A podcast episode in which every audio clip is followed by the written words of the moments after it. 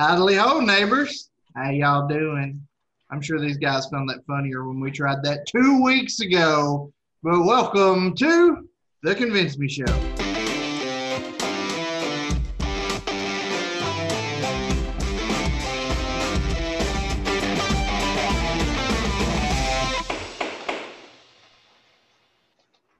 All right, guys, welcome.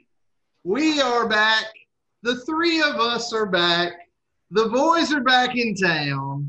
Andy Rutherford, joined as always by Mr. Brian Bennett.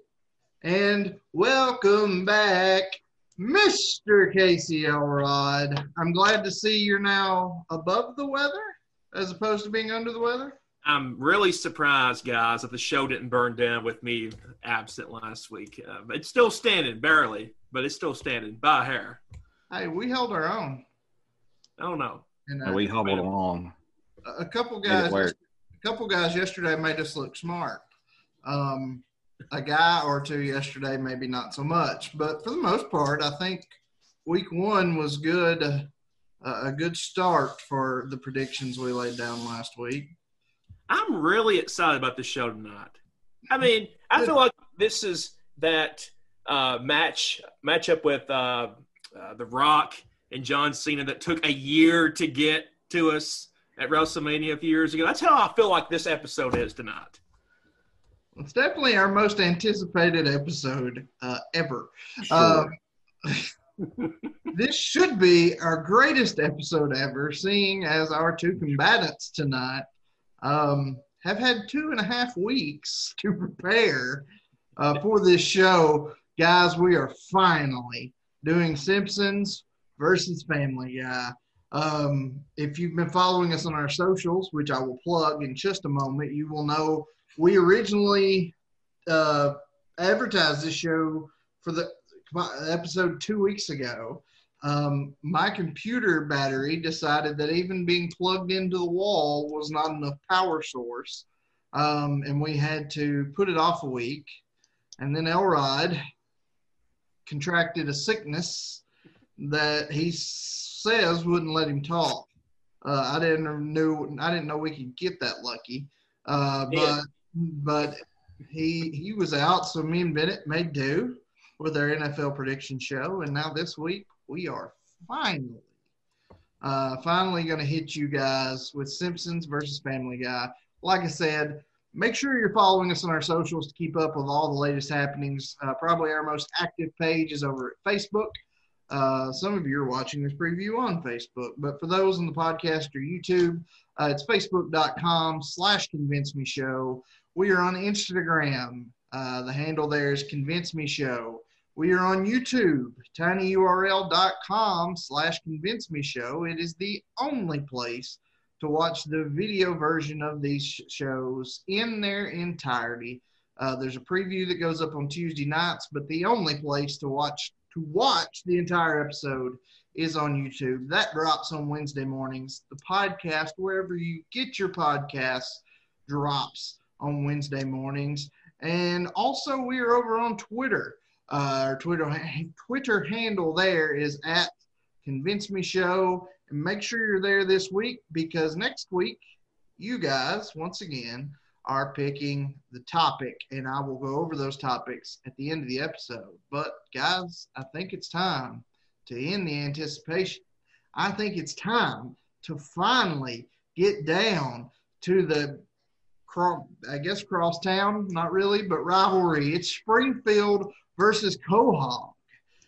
It's the Griffins versus the Simpsons. It is the Simpsons versus Family Guy. Are you guys ready to rock? Let's do it. Let's do this. I, w- I was born ready for this. He was. This is like my wheelhouse. Animated TV, that's my thing. Simpsons, that's right in there, my thing. This is going to be probably one of our best episodes, and probably be my favorite episode when it's all said and done. Over under how many Forrest Gump re- references are we getting tonight, Bennett? If I said it at four, Mm, under over four. I guess we'll have to find out. Okay. Okay. All Might right. not be any. I don't know. Well, in that case, I feel like I'll I'm about to be take took. that. I feel like I'm about to be took out by the outhouse, and and this ain't going to be good. That's how I feel. But we'll see. Nah. Never know. All right. Well, let's see who will get to choose the order of arguments. Gentlemen, do you have your pen and paper ready? Do it. Ready. All right, here we go. The Simpsons has been around for 32 seasons. It's been on the air since 1989. Family Guy has been around off and on since 1999 uh, for 19 seasons. What I want from you guys is the closest without going over the total combined number of episodes of The Simpsons and hmm. Family Guy. Closest without going over. If you both go over, then just the closest.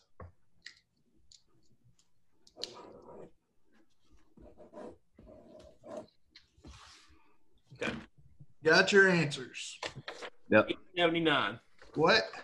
879. 964. The correct answer is The Simpsons have had 639 episodes.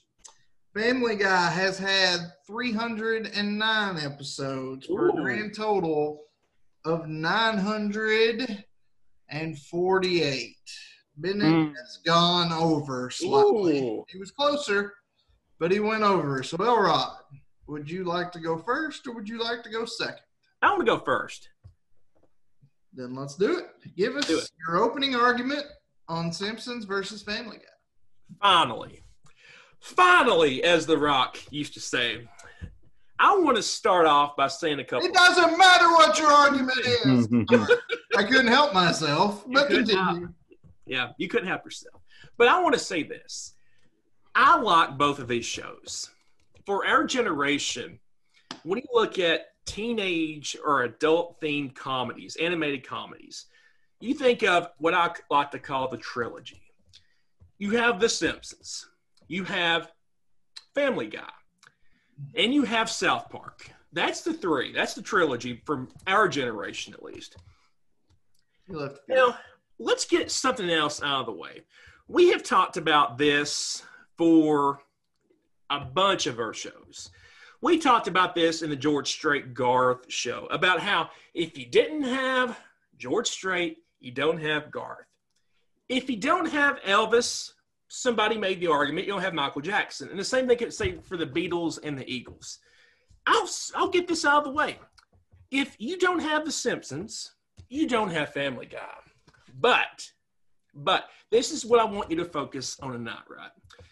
The consensus among the critics and the viewers is this. The first 11 seasons of The Simpsons are some of the best television there ever was, as far as animated shows.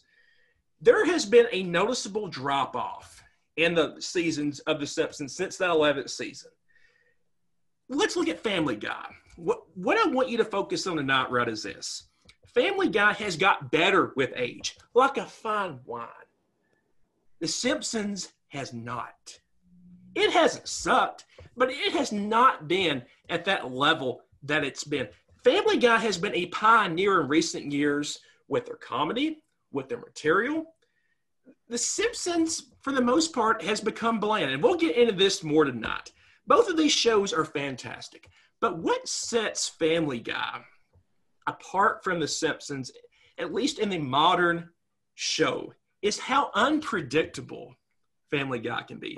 Starting off at one point in the episode, and at the very end, you're like, how in the world did they get there? And it's about one word that we'll focus on tonight. It's creativity. It's Seth MacFarlane. We're going to talk a lot about him tonight. Simpsons is one of the best animated shows of all time. But I will convince you tonight, right? Family Guy is the superior show.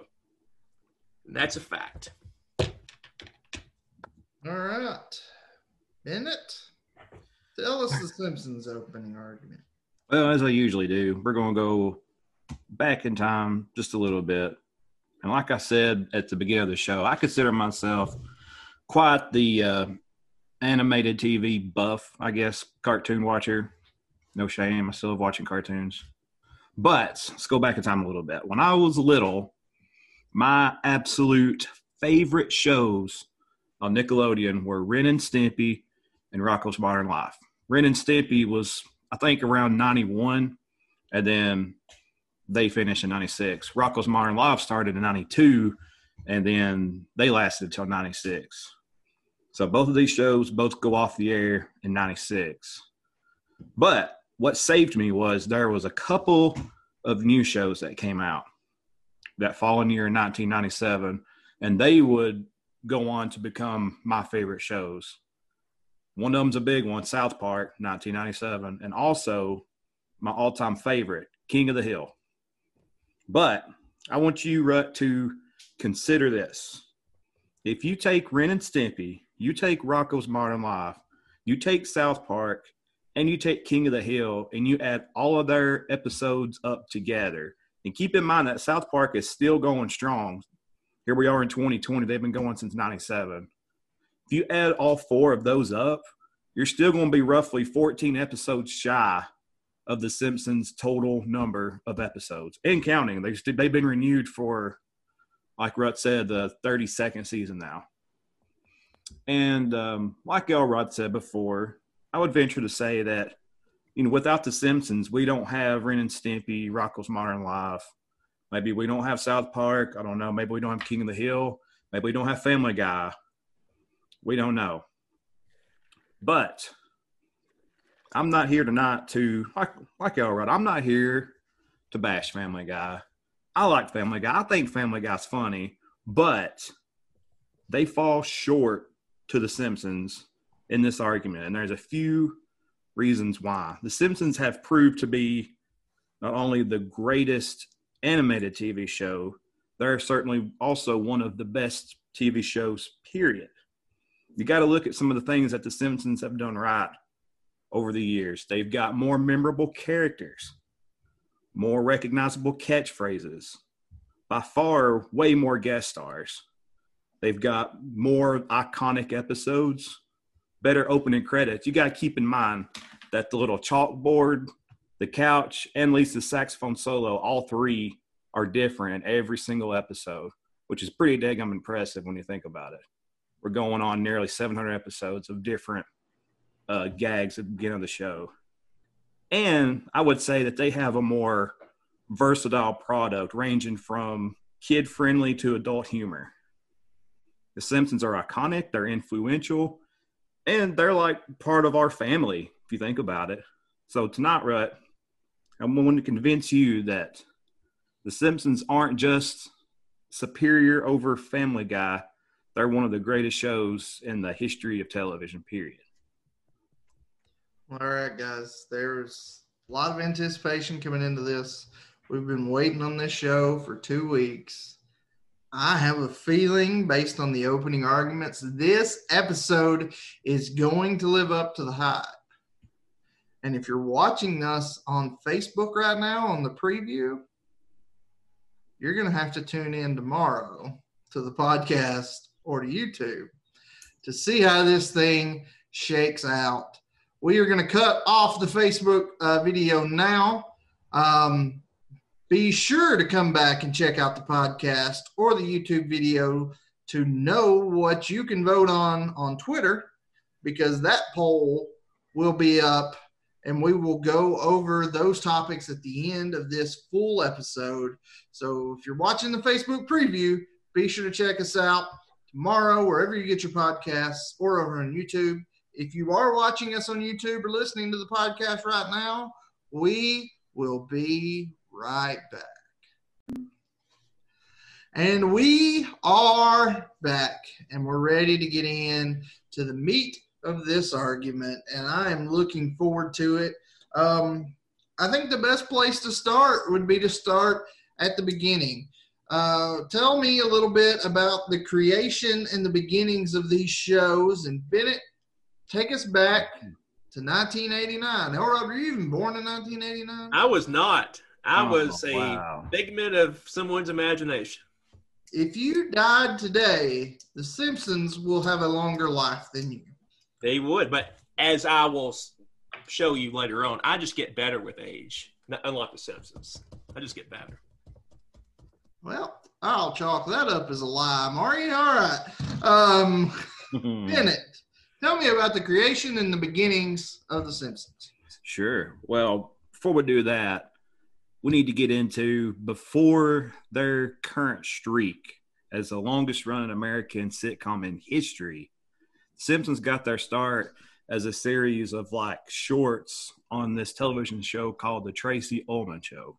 I don't know if any of y'all have ever heard of that. Rut has. Rut, Elrod has not. Okay. It's okay, Elrod. I didn't either. but I've only heard of it because of The Simpsons, if we're being honest. But fun fact about this show this was produced by none other than Mr. James L. Brooks himself, which you may know as one of the developers of The Simpsons. So, Mr. James L. Brooks approaches Matt Groening, who we know is the creator of The Simpsons. And so he approaches him and asks him, he's like, hey, can you come up with some sort of like concept for some animated shorts or some animated short stories to be used kind of as bumpers in between segments of this show for his uh, Tracey Ullman show, that is. And uh, the reason why Brooks approached Groening is because he was pretty familiar with his work. Um, Groening had a, uh, a series of comic strips that were called Life in Hell. So that's where James Brooks had uh, seen his work before. So, astonishingly enough, Groening came up with the concept for The Simpsons while waiting in the lobby of Brooks's office. And he drew inspiration for this animated family from his very own family. As you'll see, a lot of the characters are named after actual members of his own family. The show is set in the fictional town of Springfield in Middle America. That's all we know Springfield, Middle America. And Groening noted that Springfield was a very, very common name. It's in at least 29 states have the have a Springfield in them. But you think about it, it's genius because people that are watching the show you hear Springfield and you think, oh, well, that that's our Springfield that he's that he's referencing. I mean, look at Tennessee. We have a Springfield, and a lot of people can make the argument that Springfield would come from Tennessee, being Middle America, and for the Simpsons, have they have um, they have had episodes that have mentioned Knoxville and also Oak Ridge. Just kind of a little fun fact, but when you get down to the show, the show depicts kind of this satire view of like the working class lifestyle, both socially and culturally in the United States. Like I said, it first appeared on the Tracey Ullman show, but it appeared on April 19th, 1987. And if you go back and watch, The Simpsons back then look a little bit different than The Simpsons that we know now. They look a little bit rougher around the edges. And I'll tell you why this is whenever Groening submitted his work to them, he had just given them like sketches. He gave his sketches to the animators, assuming that they would take these sketches and kind of clean them up and sharpen them up before they actually went into production. That's wrong. They didn't. They didn't do it. All they did, the animators took instead, they took his sketches and just retraced it and rolled with that. And I have no idea why they did this. I don't know if I was just lazy or if they thought this is what they should do. But me coming from an art background myself, I know that a sketch, especially a sketch that's submitted to you, should literally just serve as an idea that's been put down to paper to get somebody's idea across. And you take that sketch and you, re- you perfect it later on. So for sure, somebody dropped the ball on this, but eventually they did get cleaned up a little bit and they become the Simpsons that we know now. Have either one of y'all ever wondered why the Simpsons were yellow? Yes. Mm-hmm. Well, the idea was from a colorist named George Palouse. And as soon as Groening saw this, he was like all in on it. Groening said that he wanted them to be like eye catching.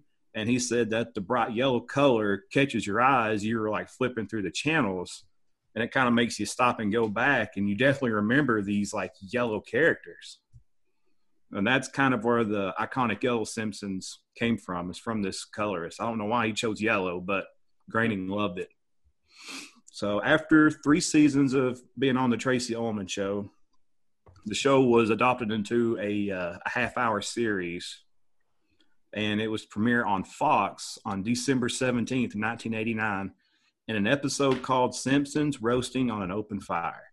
Now, I want to talk about this episode real, real, real quick, try to get through it real quick here, but it's a very important episode to get through. Very first episode, it's a Christmas episode. And it starts, you know, they've got this big, huge jar of money that they had saved up to do Christmas shopping with, and Marge actually kept it in her hair she pulled that jar out of her hair for the money, and they go to the mall, and they're going to do some Christmas shopping. Well, Bart's there with a couple of his friends, and he sees a guy getting a tattoo, and they're like, "Oh, this is so cool! Guy's getting a tattoo." And he's basically dared by his peers to go get a tattoo. So he's going to get a tattoo that says mother on it. He thought this would be the perfect gift to give my mom for Christmas. She's going to love it. The tattoo artist, you know, is like, he's like, I want to get a tattoo. And he's like, wait a minute, how old are you? And Bart goes, 18, sir. He's like, okay, get in the chair. So he starts doing the tattoo and he gets all the way to moth with a heart around it.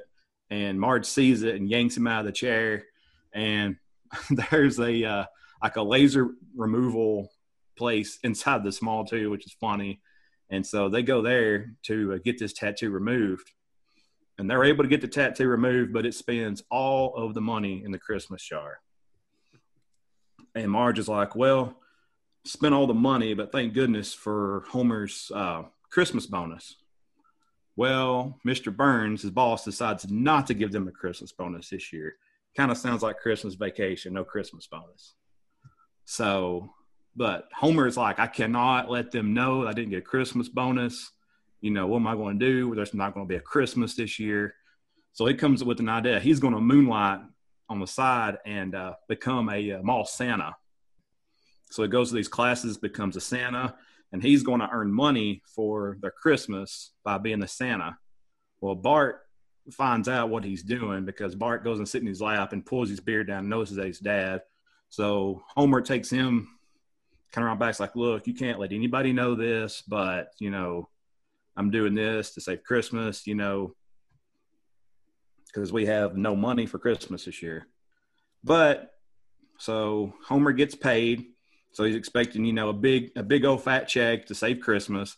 And after all the fees, and they took out tuition for the mall Santa course and his costume, blah blah blah blah blah, he's left with thirteen dollars. Homer's like, "What am I going to do with thirteen dollars for a family for Christmas?" And uh, Homer's uh, friend Barney is like, "Hey, I got this hot tip down here at the dog track. Uh, there's this dog 10 to 1 odds to win. And Homer's like, I'm not taking my son on Christmas Eve to a dog track, blah, blah, blah, blah, blah.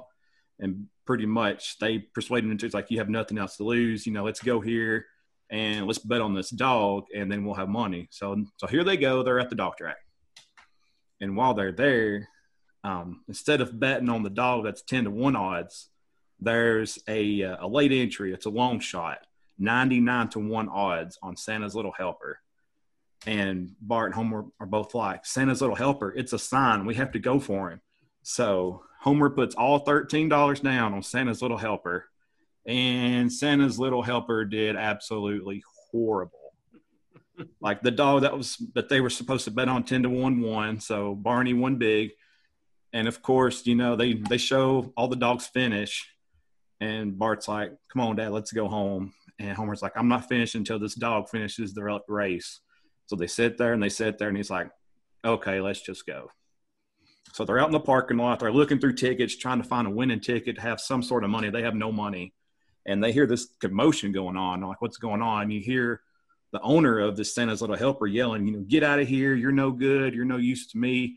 So the dog runs off scared. And Bart's like, Dad, we need to get this dog and take this dog home and save this dog because his owner apparently just abandoned him because he was a loser dog. So, with a little bit of convincing, Homer's like, okay, we'll bring Santa's little helper home. So, they come into the house and, you know, they've been out late. Uh, Marge's sisters are over. They're making fun of Homer. You know, where's Homer at? You know, Christmas is ruined. And Homer's going to come in, and Homer's like, I've got to tell Marge that I didn't get my bonus and that Christmas is ruined. But as soon as they walk in with Santa's little helper, everybody like goes crazy and like, oh, this is the best gift ever. And Homer like, yeah, yeah, for sure. So they got Santa's Little Helper for Christmas, and that was the episode. Now, this episode received a 14.5 on the Nielsen rating, which at the time was the second highest rated show on Fox up to that point. And The Simpsons pretty much saved Fox's butt when it came down to with their success. The episode was nominated for two Emmys, but it would lose, but it lost to another Simpsons episode in the same category. In uh, 2009, IGN named it number four on the top 10 holiday specials. And Al Jean, who's the current showrunner, selected this as one of his top five essential episodes in the show's history. And it's definitely one that many consider to be an all time favorite. And it's personally one of my all time favorites as well. Nice. All right. take us back, maybe not so far, but still a couple decades. And tell us about the beginnings and the creation of family. Before I do that, there is something I'm dying to ask. You said that the Simpsons are on how many seasons now, Bennett? 30? I think they've been renewed for a 30 second. 30, so 32 season. seasons, so 31 completed seasons. How long would it take somebody, just some average Joe in the street that's never watched a single episode of The Simpsons, how long would it take if they did not sleep at all to watch every season cover to cover? That's something I want to know. Hmm. So we will look that up tonight. That's something I've always wanted to. There's 639 episodes. There's 30 minute episodes. So you would think 320 hours. Roughly, yeah. Roughly. That would be a very long time. Very long time. It'd be a little less than that if you're not watching commercials, I guess. I but, didn't quite get through every episode either while we were anticipating this, but I tried my best. We'd have got right. another week, he'd have got it. Yeah, all I needed was a couple more days. So let's go back in time to more recent times. Let's go back to 1995. Let's think about all the great things in 1995. You've got Michael Jordan coming back from baseball. You've got Seth MacFarlane at the Rhode Island School of Design. Seth MacFarlane, in his college days came up with a show called The Life of Larry. Life of Larry is essentially the same show as Family Guy is now. Uh, it was uh, really his thesis that he had there at the college. Um, Larry, Life of Larry became Larry and Steve um, upon his graduation. And it, it featured a man named Larry and also a dog named Steve. So he's about to graduate college. Some executives at Fox come to him and they wanted, they knew that Seth was somewhat talented and they wanted a new show. He said, I've got this show. It's called uh, Larry and Steve. And Fox proposed buying the show for $50,000. That was a lot of money for someone coming out of college uh, like his position. So the name has changed, but several aspects of uh, that show became the modern day Family Guy. Now, here's one thing that has really hurt Family Guy in those uh, first couple years. You had some, you had some unfortunate uh, timing, if you will. Uh, in 1995, the show was set to be put on Fox, but as Bennett mentioned earlier, Another show came out right around this time called King of the Hill. They didn't want to put two shows that are kind of similar on the air at the same time. So they kind of tabled Family Guy for later. So Family Guy was originally planned to come out on the show Mad TV. Uh, the only problem was the animation cost, the cost associated with Mad TV could not support uh, uh, Family Guy. So Seth MacFarlane does some lobbying. Finally, finally, it's given the slot for the Super Bowl, the show that premiered after Super Bowl uh, 33 uh, in 1999. Uh, show, uh, the episode was called Death Has a Shadow, had 22 million viewers, which was a huge audience for an, an opening show uh, like itself. But the problem, one of the problems that it ran into was you get a very diverse crowd for the show after the Super Bowl. It's a very, very highly coveted spot. And Family Guy came out with a bang on some of the themes and some of the motifs, and this shocked a lot of people, especially kids. So, a, a lot of conservative, um, we'll talk about a conservative um, group tonight that has had a crusade against Family Guy since day one. But it came out with a bang. It had huge, huge ratings on, on Nielsen. Um, but the next episode wasn't going to come along until April. It, it, was mainly kind of an appetizer, if you will, to see how the public would gauge the show. Uh, here's where the timing really hurt the show. They put Family Guy, uh, executives at Fox, against Frasier on NBC. That really hurt the ratings out of the gate. And then when that really didn't work, they put Family Guy against another show, an ABC show. You may have heard of it. Who Wants to Be a Millionaire in 1999, 2000 at, at its height. So its ratings, it, it went way, way down because of the competition it was going against. In 2001, uh, the show was doing sort of good. You have September 11th happen. Seth MacFarlane, a uh, little the two guys know this fact, but Seth MacFarlane was supposed to be on Flight 11 that crashed into the second plane that crashed into the World Trade Center. He was in the airport because he had just missed the flight. Uh, so he has talked about how he has some real survivor's guilt over that uh, over that fact. Family Guy, I'll go up until the third season. So third season, the Family Guy, the ratings are good. The show is good, but it's just not getting much traction. Family Guy's canceled after the third season. Fox is trying to find a buyer for Family Guy. Nobody wants to buy it. Cartoon Network basically got it for free from Fox because nobody wanted to buy it. They put it on Adult Swim, and it was this is where Family Guy took off on the adult platform. Family Guy in 2003 became the uh, came, became the best selling DVD set of all time for that time. And this is where it gets its, its audience. Um, Chappelle shows right around this time. So you got Chappelle show and you got Family Guy in terms of uh, two shows that's killing it on DVD. So Family Guy goes on a three year hiatus. It comes back in 2005 with an episode called North by uh, North uh, Quahog. And we'll talk more about this episode later on. But the fact that really DVD sales and Cartoon Network is what saved Family Guy in those early years and those early misfortune of being put against Who Wants to Be a Millionaire and uh, Frasier during its height. You have, and also um, uh, there's some other shows that that just had the unfortunate fact of going up against. But DVD sales, uh, DVDs were becoming big at the turn of the century. But in 2003, that's how uh, you didn't have Netflix, you didn't have on demand. If you wanted to watch a series, you had to go to a big box store and get a DVD set. And it became almost a cult following that saved the show and got the show put back on Fox after Fox realized they made, made a mistake in canceling this show.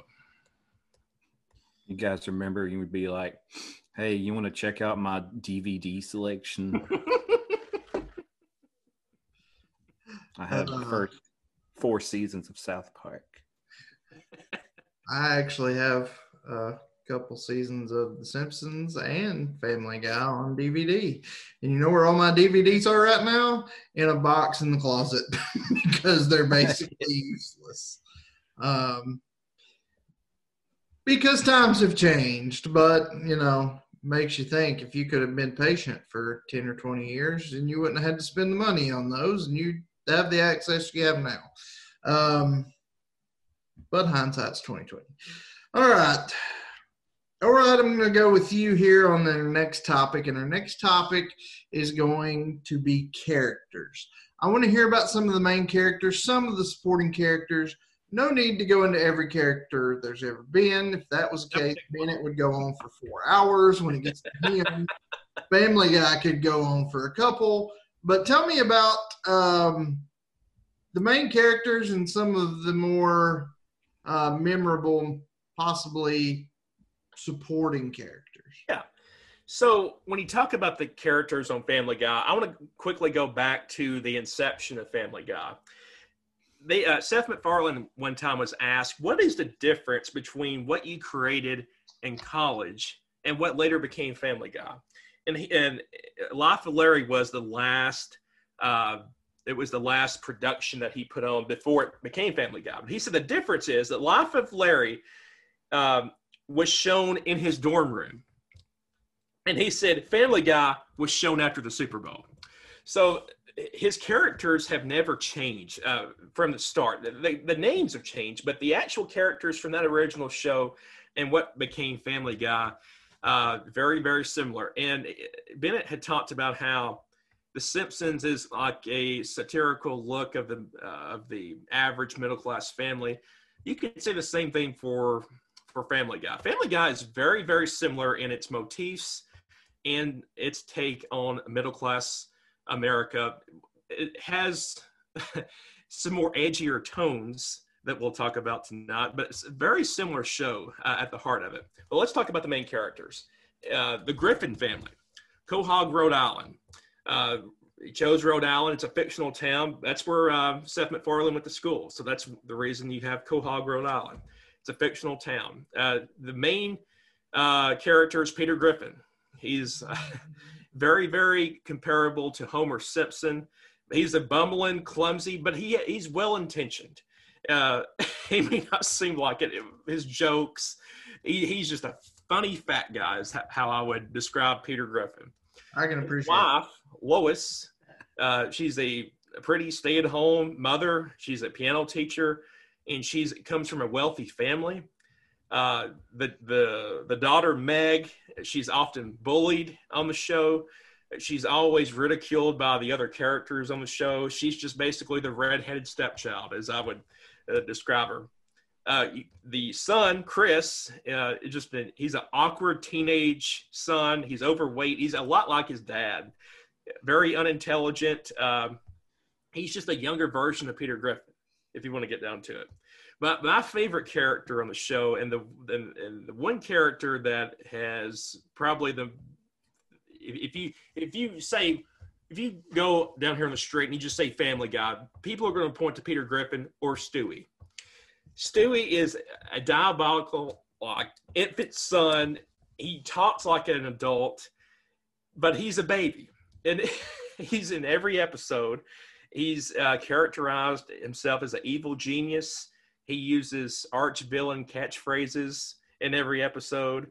Uh, he's always trying to come up with clever ways to kill his mother in every episode. Uh, he's basically, I don't want to say he's a diabolical uh, Bart, but he's basically Bart if he talked as a as a adult and also wants to kill his mother.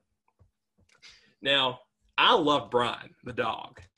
Brian, uh, he's considered a pet, but he's a talking dog. Uh, uh, he's got very similar qualities to Stewie. Uh, he's he's somebody that likes to read a lot. Uh, so that's the Griffin family core. Now, if you, I'm not going to talk very much about the supporting characters, but I'll just give you a few. Cle- the Clevelands. The Cleveland actually was a spinoff show from Family Guy. Uh, he was, he was an African American deli owner. Uh, one of my favorite characters on the show, Quagmire. Quagmire is very inappropriate. He's one of Peter's friends. He's always trying to, he's always trying to get with the ladies. um, you talk about other people uh, on the show, uh, uh, former cop Joe that's in a wheelchair. Um, let's talk about one recurring character. This this show has made uh, James Woods was famous before this, but this show has a very unique ability in taking people that, yeah, when you think of James Woods, you don't think of him as a big time actor, but this show takes mediocre actors and uh, raises them to a bar where it's like, yeah, yeah, James Woods. James Woods plays himself on the show and has become really the butt of a lot of jokes uh, on the show. He makes fun of himself, and that, that's what a lot of people in the show do is they go on the show to make fun of themselves. Very pop culture references, things like that. Uh, other people in the show, uh, the news anchor Tom Tucker and Diane Simmons, uh, the uh, Ollie the, Williams, the, the weatherman. Uh, It's gonna rain. it gonna rain. Thank you, Ollie. Some of the best memes of all time has come from Family Guy. If you want to get down to it. So uh, another uh, person that we'll talk about later on is Adam West. Adam West, uh, Bat- of Batman fame, uh, uh, the mayor uh, of Quahog.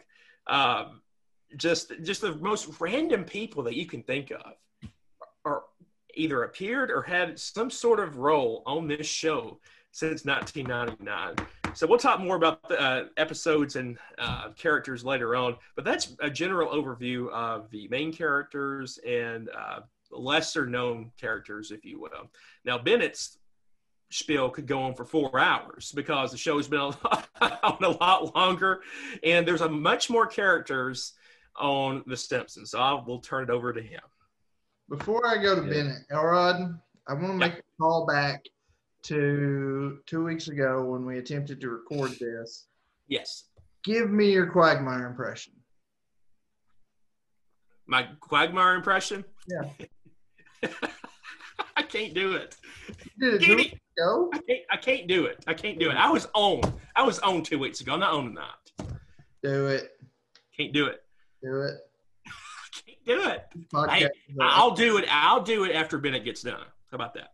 I'll, I will get sometime tonight. You will have a Quagmire impression. I don't want to do it right now, but I, it will come out. It will come out. I guarantee it. we can make this go all night and make you miss the Titans game.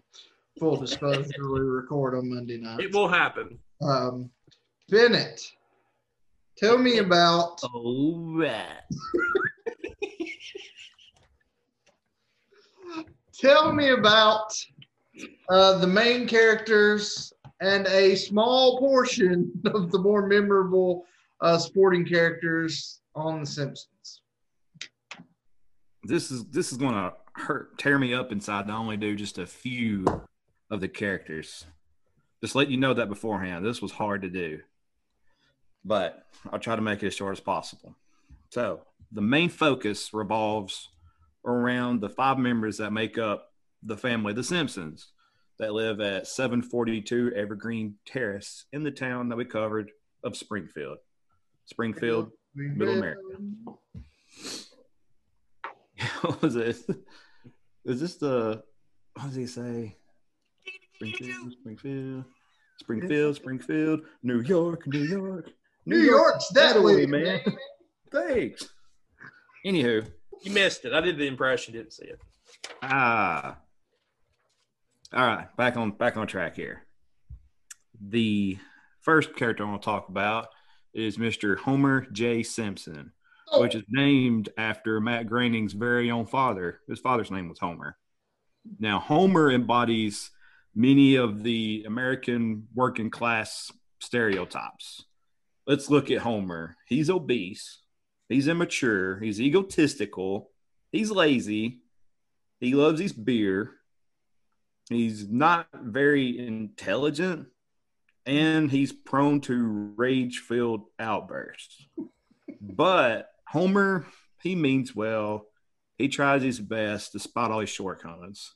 Homer is the provider of the family. He works as a safety inspector at the nuclear power plant, which is hilarious in and of itself.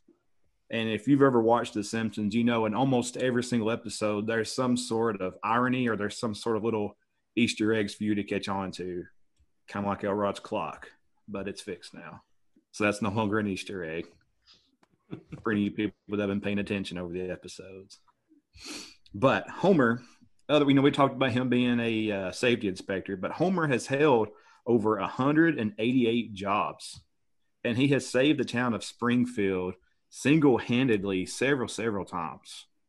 Homer is one of TV's greatest characters of all time. He really is, and if you don't believe me, we can look at some of the facts here. Entertainment Weekly named Homer Simpson the greatest character in the last 20 years back in 2010. And TV Guide's 50 greatest cartoon characters of all time, they ranked him fifth.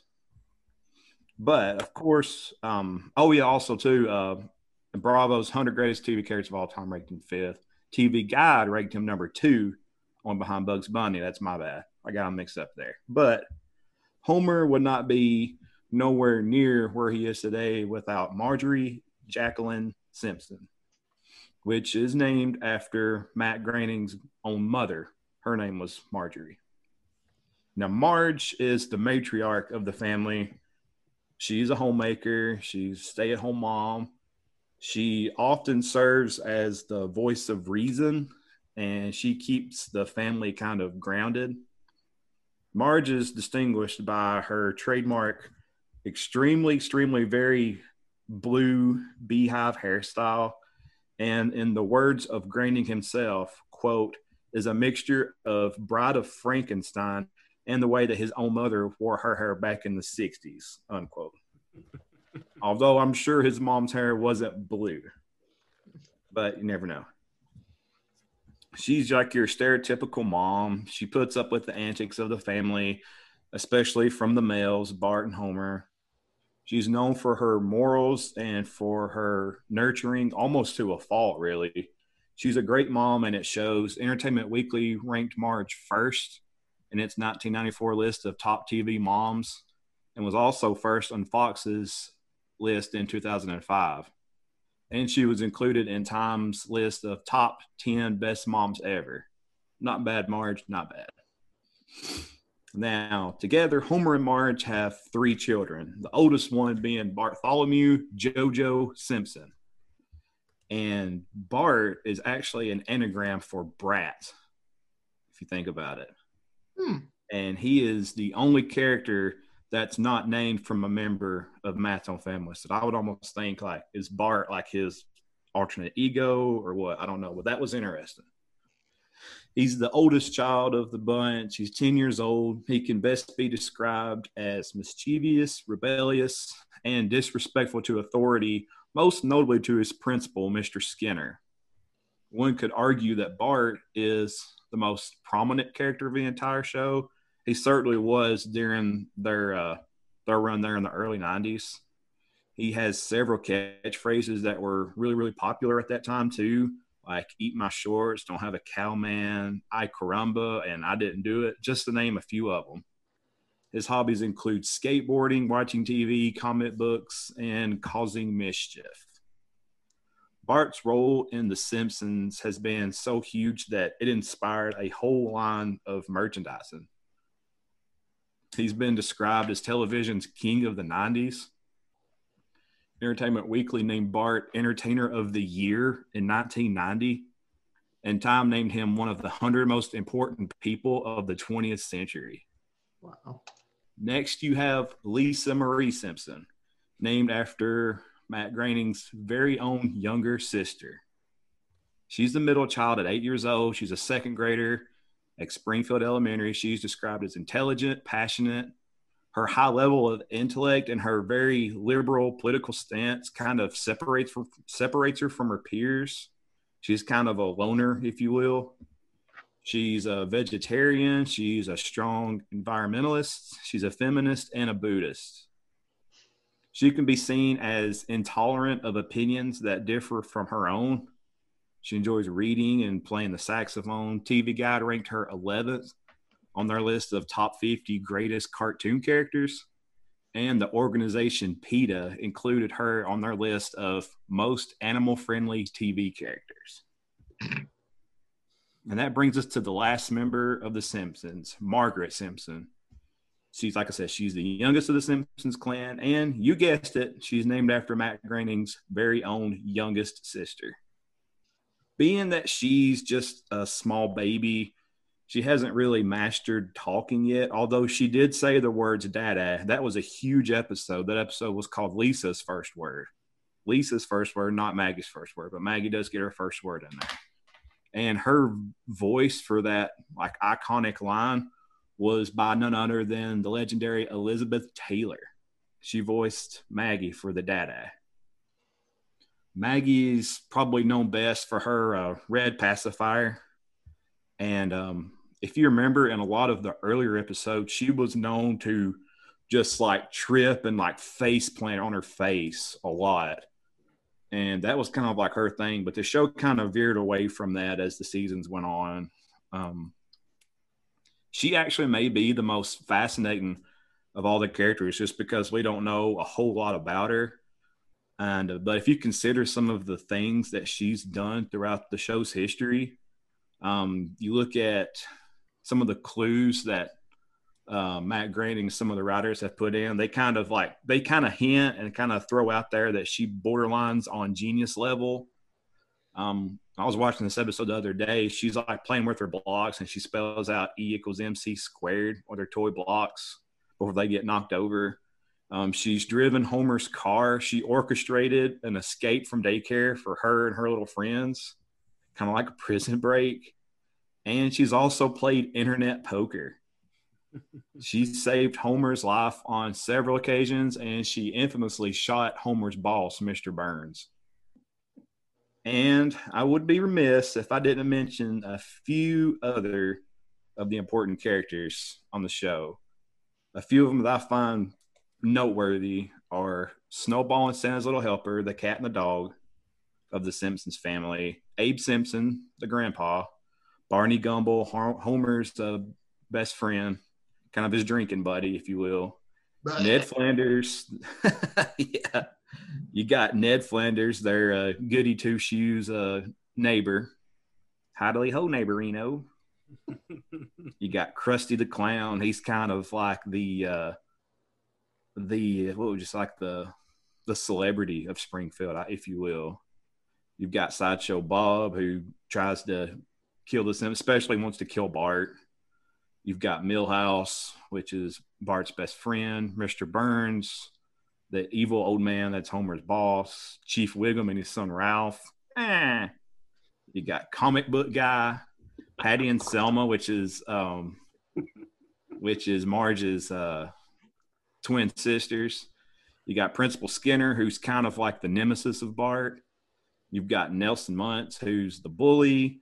You've got Moe Szyslak, who's the bar owner, and you have Itchy and Scratchy, the cartoon characters inside a cartoon show, which is pretty crazy. See, I told you there's more characters in The Simpsons, right? Bennett, do you remember? Let me just put this out there as a uh, disclaimer. Making fun of people is never okay. No. That said, we all do things in our youth that we're not proud of. Bennett, do you know exactly what I thought of when you did the eh wow. Chief Wiggum? yeah. uh we went to school with somebody who looked like Chief Wiggum. Um, and therefore, every time, the fact that it was a female probably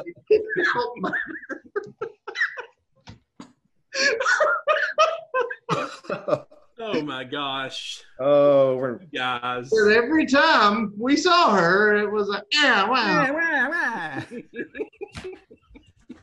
to be oh, fair, she had no idea, so we weren't making fun of her to her face. But kids making fun of people is not okay. But it's a little better if you don't do it to their face and you can laugh about it 20 years later. Um, anyway, moving along. Um, speaking of memorable times, uh, we're going to move in. Bennett, I want you to tell me about, again, a few, because in 32 seasons, there's tons and tons.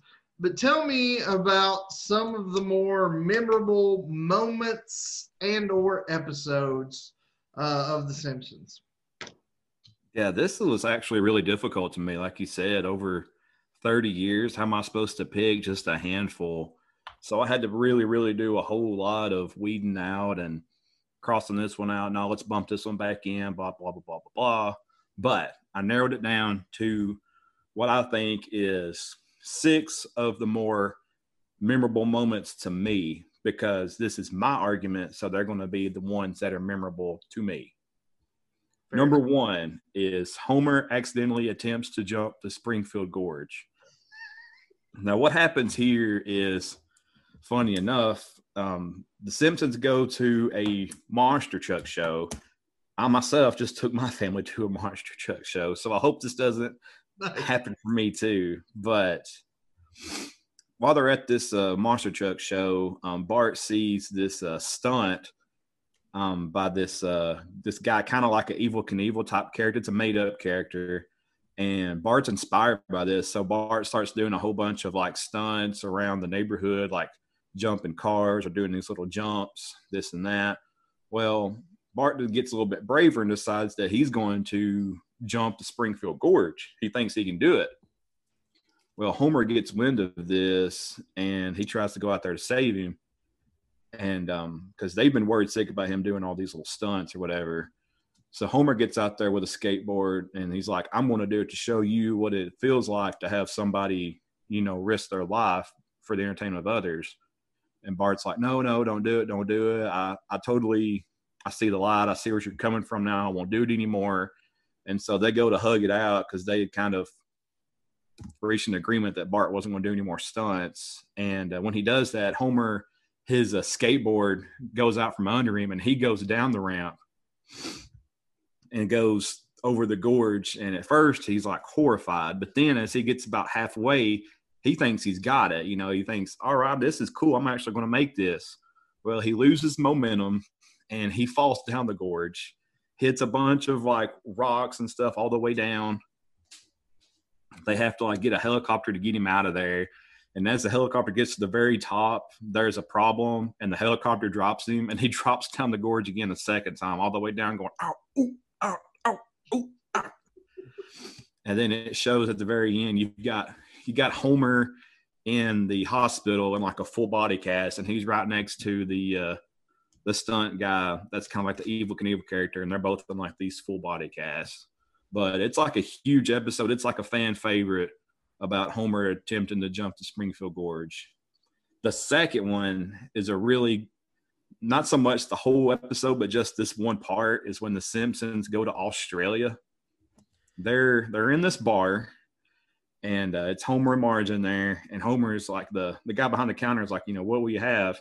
He's like, I want to try one of those big beers that you're known for. So the guy from from like behind the bar pulls out like this like it's almost the size of a keg and like slams it down there.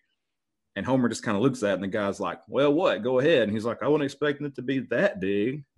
And so then he looks at Marge and is like, What about you? She's like, I'll just have a coffee. He goes, Yeah. She goes, Coffee. He goes, Beer. he goes, C O. He goes, B E. And that's it. But it's so I don't know why, but it's so funny. That's kind of like a little joke that me and Rut have had over the years. So I know he'd appreciate that one. Yep. The third one is an episode called Bart After Dark. And kind of a rundown of what happens is Bart is, you know, being his little mischievous self, and he breaks this like stone gargoyle statue that's at this house. And for his punishment, he's supposed to work around this house until he's earned up enough money to pay for this gargoyle that he broke. Well, it turns out that this house is actually like a, a burlesque house, if you will. And several prominent members of Springfield like frequent this burlesque theater kind of on the down low. So you've got Bart kind of like as a door greeter sitting there at the front. So he's sitting there, you know, in the burlesque theater, things going on behind him here. Well, Grandpa Simpson walks in. He like walks in and he's whistling and he has his uh, coat and jacket on. He walks up to the front. He makes a loop around to like where the coat rack is. Puts his hat on, hat and coat on the coat rack. Makes the loop back around to where um, the door greeter is, and it's Bart. And without missing a beat, he keeps on whistling, makes another loop around, gets his hat and coat, and exits the door without missing a beat. It's hilarious. It's, it's one of my favorite parts. It was pretty smooth on uh, old Abe Simpson there on his part. Number four is Homer encounters an alien. And this was actually like a huge episode because think about what was another one of the huge TV shows in the 90s on Fox, not animated. Huge show. X Files. Huge, huge show for Fox. Well, Mulder and Scully show up whenever Homer kind of like encounters this alien. So they show up to investigate, and it's actually them that voice their own characters, which was like a big deal. And uh, the part that's funny though is they're trying to figure out if if Homer's telling the truth or if he's just full of crap about meeting this alien. So they hook him up to this lie detector test. And the first thing they ask him is, Homer, we're going to ask you a series of questions. Do you understand? And he said, Yes. And the thing goes crazy and it blows up the lie detector test. Number five is Marge, be not proud. My second favorite episode. You'll know it when you when I start talking about it. Milhouse gets this super violent video game. I would compare it to like a, a Mortal Kombat, something really gory like that. And you know, Milhouse is thrilled to have this video game. Bart's jealous that Milhouse has, has it, and uh, Milhouse is going to like enter in his name into the video game. He's like, "I'm going to be Thrillhouse." Well, there wasn't enough words for Thrillhouse, so he got Thrill Ho as his name on there. So um, at the end, as the episode goes on, at the very end of it, um, Marge is going to give Bart an early Christmas gift. And Bart thinks he's getting the game because Marge is like, "Well, you dropped some pretty big hints on a video game that you wanted, and I think I got the one that you that everybody's been talking about." I asked the guy at the at the store, and he said, "This is the game that all the kids want." And Bart's like, "Oh, you got me. Uh, what was the name of it was Bonestorm?" He's like, "Oh, you got me Bonestorm." When he opens it up, it turns out to be Lee Carvallo's putting challenge, is what he got. And he's disappointed, but he doesn't let Marge know that. He's like, "Oh, thanks, mom." And that's where the episode ends. And as it's showing the uh, closing credits, you've got the Lee Carvallo character out there. They're on the green, and he's like, "You are on the green. I would suggest a putter. You have selected three wood." Might I suggest putter? Three wood it is. He goes, and then this character goes, I suggest light tap.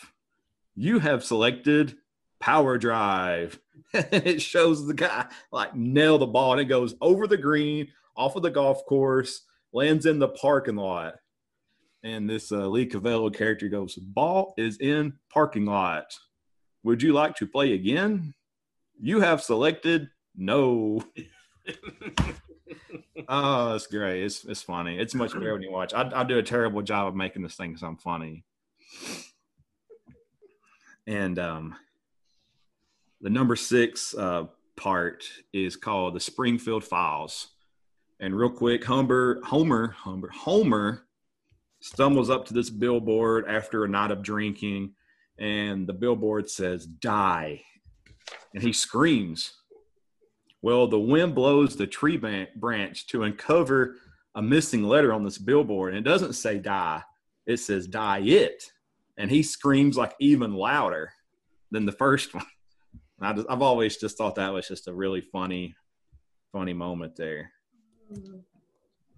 Uh, do we we're going into the episodes too, or just the moments? I mean, moments are fun.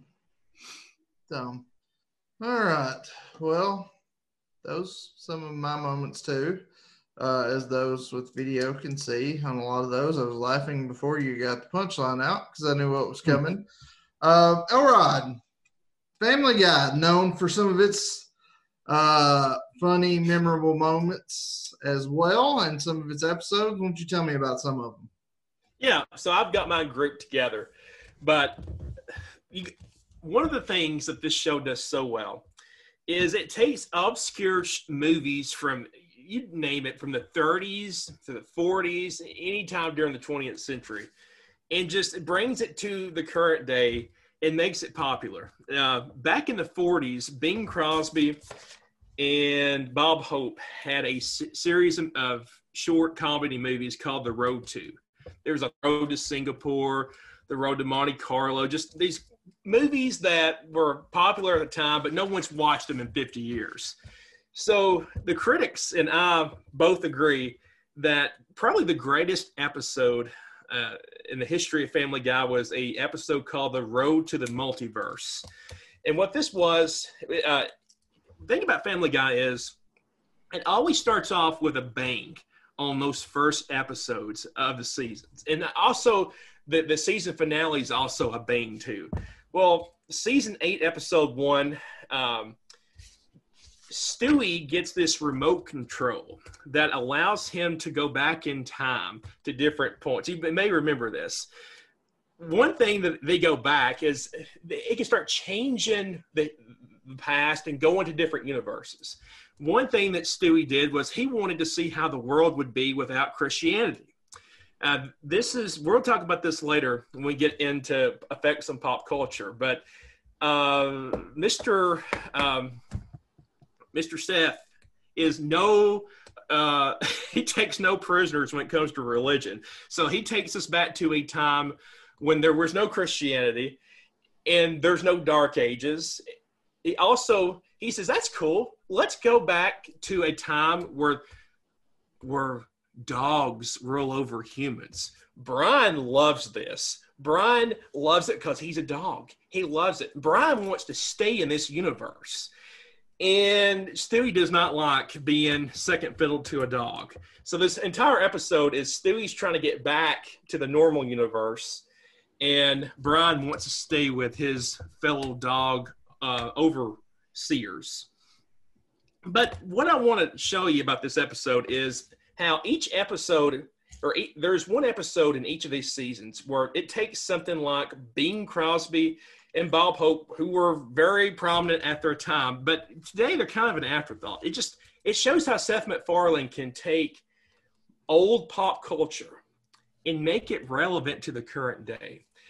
Um, the second episode I want to talk about that kind of has some more undercurrents comes to us from season four, episode 14. One of my favorite movies from the 90s, uh, film franchises, was the Naked Gun franchise. Love Naked Gun. Seth MacFarlane thought it would be great for the season finale of the fourth season to have like a Naked Gun uh, mentality to this episode.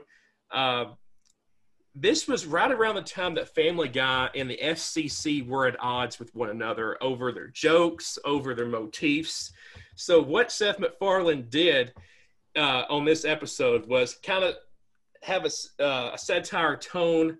Um, the episode centered around how the Emmys, the FCC came down the Emmys, so the FCC is going to start to is going to start to basically censor everything. So Peter Griffin does not like this. So he forms his own television network, and it is just, it is bizarre.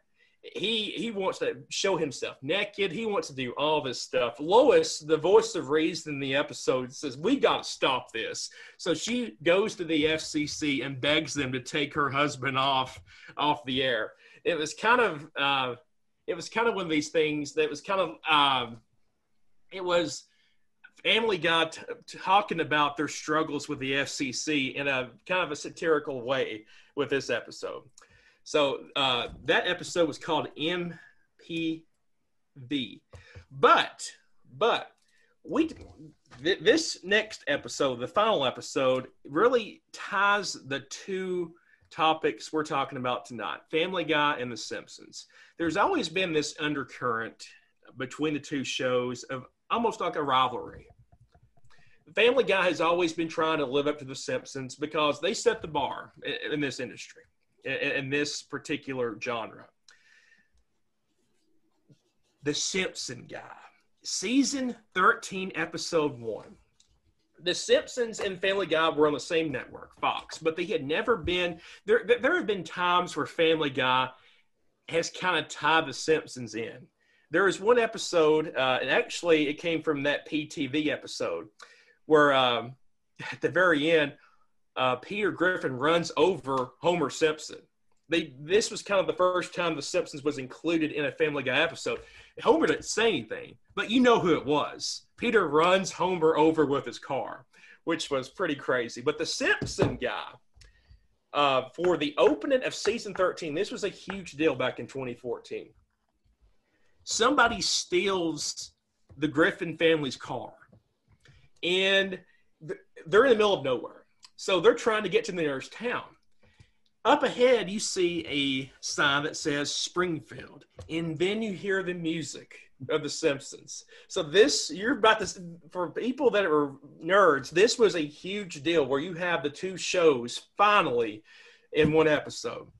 And the thing about this episode is, it, it was, um, the episode centers around, I think, a dispute between Homer Simpson and Peter Griffin on the origin of Pawtucket beer and Duff beer from both uh, both beer. As you if you've watched the shows, you know that beer is very prominent in both shows. So they go to court in the episode, and who decides this dispute rather than the original father of animated comedy, Fred Flintstone, is the judge on this. It ends. Uh, the episode ends with Homer and Peter Griffin going their separate ways, but it was truly the first time that you've had both shows have a crossover, and uh, it has an 8.8.4 on IMDb. Um, but as you can see in the three episodes I've talked about, Family Guy does this better than I think The Simpsons does in terms of bringing pop culture, it, things that are so random, bringing it to uh, an audience that have never seen this stuff before. I mean, I love N- Naked Gun, but Naked Gun is a 90s afterthought, but bringing it to modern day, that just goes to show you how Family Guy is so random, but so relevant at the same time. So that are my when you bring the road to episodes there's been there's been seven of those. Uh, the simpsons episode it just shows you that there is a wide variety of material that seth macfarlane uses and uh, they're still going strong today and you just never know where these episodes are going to go. All right Elrod, you have kind of alluded to uh, a little bit there and i want to get more into the effect of both of these shows. Obviously, you first with Family Guy. Tell me about the effects that Family Guy has had on pop culture outside of its own TV show. Yeah. So, one thing about Family Guy is this it's often criticized for its political incorrectness, not correctness. This is not a this is the most politically incorrect show on on television more so than I would say South Park. Now, it doesn't go as far as South Park in terms of the language or sometimes even the content, but it's lampooning celebrities and events going on at the same time just makes Family Guy just relevant uh, to the mainstream. And it uses a lot of shock humor as well. There is this thing called the Family Guy effect. And I had never heard of this until recently, but it makes a lot of sense.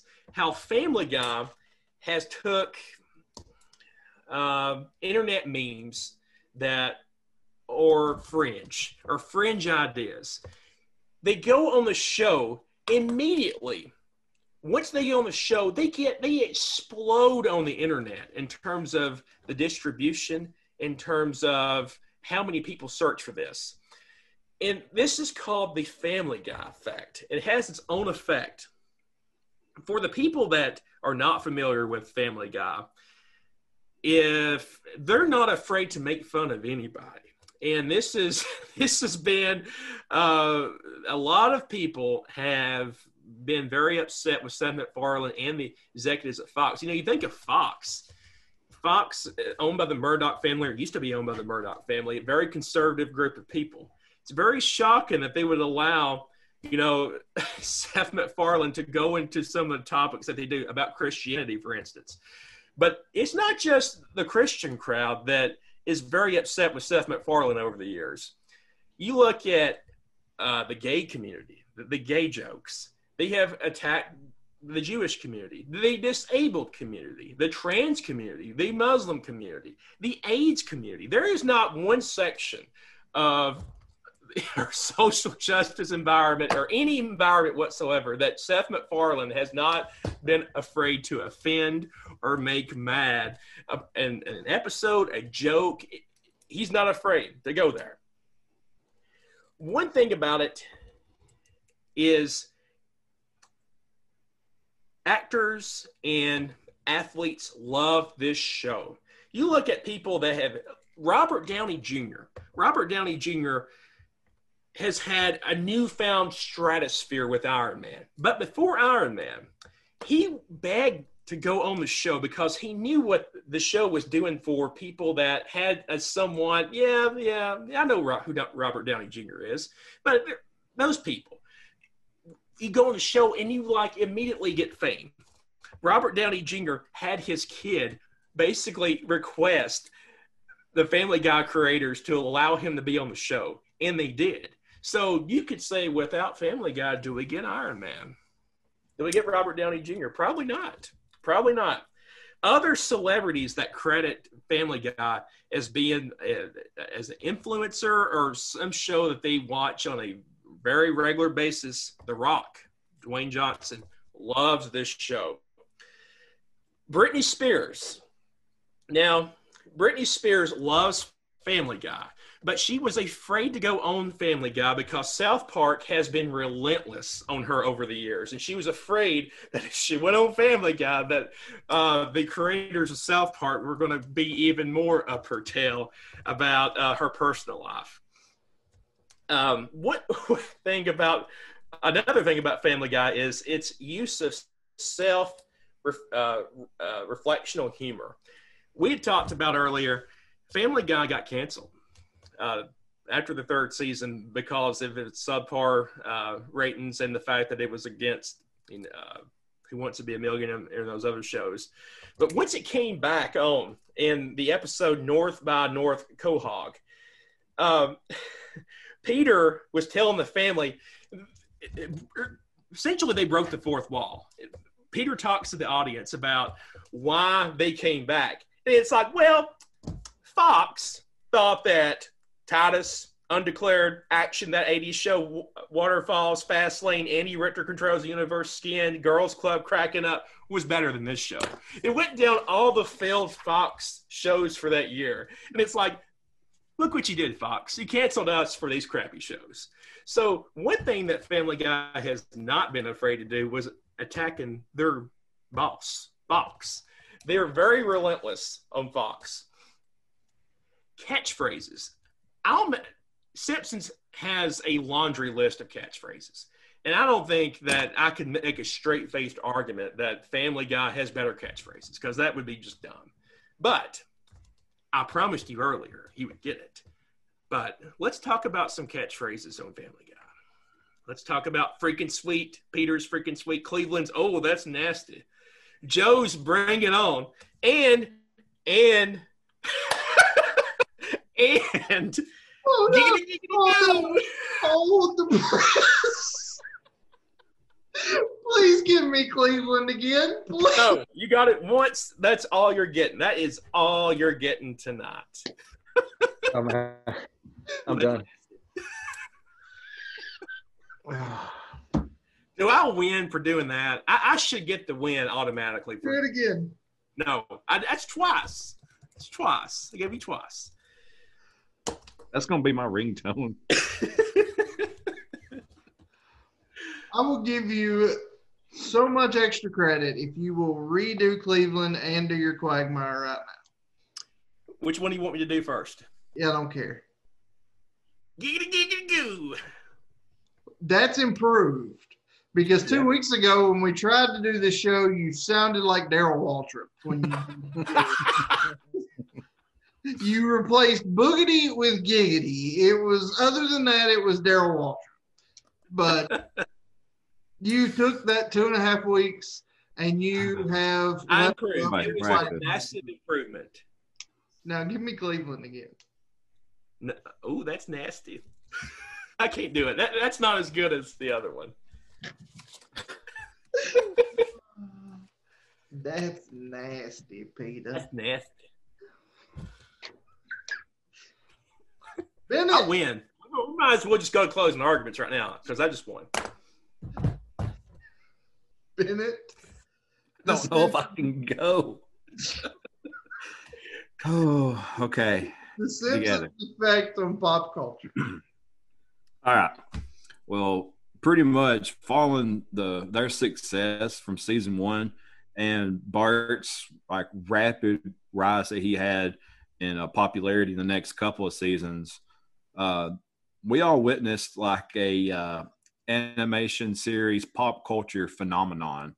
The Simpsons were everywhere. We're talking about they were on clothes, games, toys, costumes, school supplies, posters. They were pictured on several food items. They were so big in the first 14 months that they generated 2 billion in merch sales. And currently in 2020, there are over 500 companies that are licensed to sell their merchandise. Everyone was watching The Simpsons. They had nearly 28 million viewers each week. And um, everybody was reciting their favorite Simpsons catchphrase. There's a ton of them. I'm not going to go over them all. You know which one your favorite is.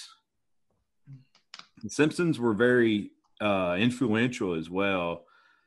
Um, they kind of opted to not add in that audience laughter, which was a tactic that had been way overused in the past. They decided, you know, we're not going to do that. And The Simpsons kind of proved that to be a trendsetter in this regard, not to add in the fake uh, audience laughter. They influenced many shows as well, including Family Guy. I mean, you just look at all the similarities that Elrod's talked about, and then like that's Simpsons, that's Simpsons, that's Simpsons. Um, outside of television, they've made one thing that I thought was interesting was they've made several, several, several video games, 27 video games in total, ranging from the NES platform, not the Super NES, the original NES, all the way up till today on our uh, phone apps. My two first personal favorites are Virtual Bart for the Super for the Super NES and the original Simpsons arcade game that I'm pretty sure our skating rink had for a while. That was a really cool game. If you weren't playing the Simpsons arcade game, like what were you doing with your life? the Simpsons have a double platinum album and a theme park ride at Universal Studios Florida and Hollywood. It's Universal fun. Studios Hollywood. It's fun. I'll give him that. It's I fun- myself am not a uh, a roller coaster guy or a rides guy, but I would love to do the Simpsons ride. That would be awesome. also, too, in 2007, they made a little movie, actually a very highly anticipated movie called The Simpsons Movie. This movie was huge, nominated for numerous awards, and it made half a billion at the box office with an 88% score on Rotten Tomatoes and featured Mr. Tom Hanks, who is also the actor in Forrest Gump. there we go. There we go. There it is. One. One. I had another one too, but I had to skip it for time. It's okay. Even even some of the Simpsons competitors, like South Park and Family Guy, have featured them. Elrod covered the crossover episode there, so I'm not going to that. But even also South Park had a Simpsons did it episode where everything that South Park's doing, there's this kids going, Simpsons did it, the Simpsons did it. Even like in today's times, the Simpsons still remain relevant in pop culture in 2020. One example of this is like their use in memes. Probably the most memorable meme with the Simpsons is the one where Homer kind of goes out of the bushes and then he goes back into the bushes. You see it used a lot on like bandwagon teams. and one of the one of the other ones that you see quite a bit that you probably didn't think about until now is you've got Lisa that looks really mad and behind her is like the projector screen and people put their little saying behind that. That's just another one that they that people use a lot for the Simpsons. Now, if you will, close your eyes for a second and try to imagine a world without the Simpsons. Is this the kind of world that we want to live in? I don't think so. I know for a fact that all three of us have been impacted by The Simpsons in some way, shape, or form, and there's no denying their place among the top of pop culture history. All right, well, guys, a couple more topics here um, that we will try to get through fairly quickly. Uh, we don't want a 17 hour show. Uh, but Bennett, both of you will can't give me an in-depth list on this topic because both of you could go on for a very long time yet again. So just the highlights, gentlemen. But tell me about some of the guest appearances on these shows. And Bennett, we will start with you and The Simpsons. Well, for some crazy reason, if I don't win any other of the topics tonight that we cover, I have to win this category for guest appearances. During their three decade run, they have had a huge, staggering list of guest appearances. I'm going to try to run through these really, really, really, really quick. I'm going to have to leave a ton of them out. These are just the ones that I thought were of note. I'm leaving a ton of them out here. You got Ron Howard and Alec Baldwin in the very same episode. You got Danny DeVito, who played Homer's long lost brother Herb, who Homer winds up ruining his uh, car business when, when Homer got to make a car. That's a good episode. You got Joe Namath, who stops by the Simpsons house when his car broke down. Jim Varney, which you may not know off the top of the bat who that is, but he played Ernest and all those Ernest goes to camp, Ernest yeah. does this. Those were huge in the nineties. He was on there. He was a car, he was a carny worker. Do what? He also played Jed Clampett in. He wow. did. That was a terrible movie. Terrible mm. movie. What? terrible movie. I love that movie. Well, you would. How was that a terrible movie? Because it was like one third of the show. One third of the show. Like if the show's 100, percent the movie's at 33 percent. You are insane. That was like one of Rob Schneider's first movies. Yeah, not a fan. What? All right. Moving along. Yeah. These are the list of people that have they didn't play a character. They actually went on the show and played themselves. Mel Brooks, Paul and Linda McCartney, Mark Hamill, Bob Hope, Betty White, Willie Nelson, George Carlin, Ringo Starr, Alex Trebek, George Harrison, the cast of Cheers, Buzz Aldrin, Conan O'Brien, James Earl Jones, Barry White, Stephen Hawking, Mickey Rooney, Leonard Nimoy, and Rodney Dangerfield. They all played themselves. A few more real quick. Penny Marshall, she played Mrs. Botz, which was a thief that was disguised as a babysitter, and she tries to kill Bart, but Bart ruins her plans of uh, kind of like stealing or uh, burglarizing the Simpsons household. I had no idea that was Penny Marshall that played her, Mrs. Botz. Johnny Cash. This one is a huge one. He is, and this is one of the episodes I didn't quite get to talk about, but he was the voice of the coyote in Homer's like mythical quest. Homer was eating these hot peppers, and he pretty much goes on like an acid trip. And there's this coyote that's his spirit guide on this journey, and Homer is trying to find enlightenment and he's trying to find his like his Marge, his really like his love of his life. So they get Johnny Cash to play this talking coyote. That's a career defining move when you can get Johnny Cash to come on your show and play the role of a magical talking coyote. That is insane. You've got Michael Jackson, who played Leon Kompowsky, which was a mental patient that Homer meets that has this singing talent, and he wound up singing Lisa a birthday song. Michael Jackson didn't get credit for this, but it is obviously Michael Jackson if you go back and watch the episode. My favorite episode of all time, I didn't get to talk about this one either, but basically half of the 1992 All Star team was in an episode called Homer at Bat. I'm trying to think who I was in it. Ozzie Smith, Ken Griffey Jr., Jose Canseco, Roger Clemens, Dale Strawberry, uh, Don Mattingly, Steve Sax. Um, I think that's pretty much the most of them. But this is funny too because um, Mr. Burns, to show how old he was, he was trying to put together this team, and the people that he wanted on his team was like Ty Cobb, Honus Wagner, um, people, uh, was it Three Finger? What's his name? Three Finger Brown. Was that what his name was? The pitcher that had three fingers, something like that. And Smithers was like, uh, your he had like the his roster that he wanted, and Smithers was like, uh, your shortstop's been dead for 117 years, sir. but, but that's that's my all time favorite episode. You need to go watch it if you hadn't.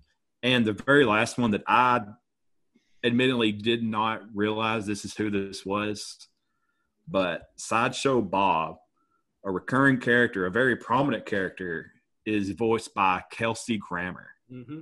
That's crazy. I did not know that. There's a ton of other ones, but I just don't have time to list them all. This was just a highlight of some of the people that have been on The Simpsons.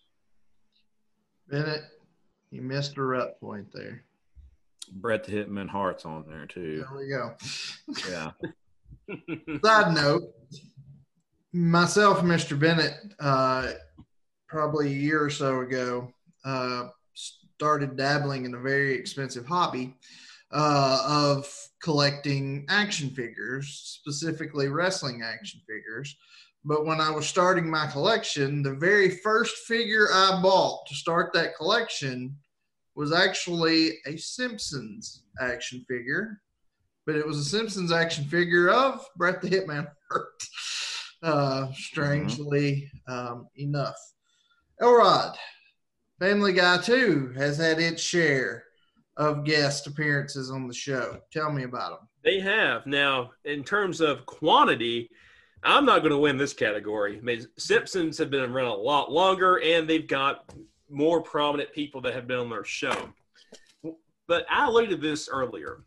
The Family Guy folks do a great job of bringing these obscure people on the show and bringing their popularity into the modern day uh, arena.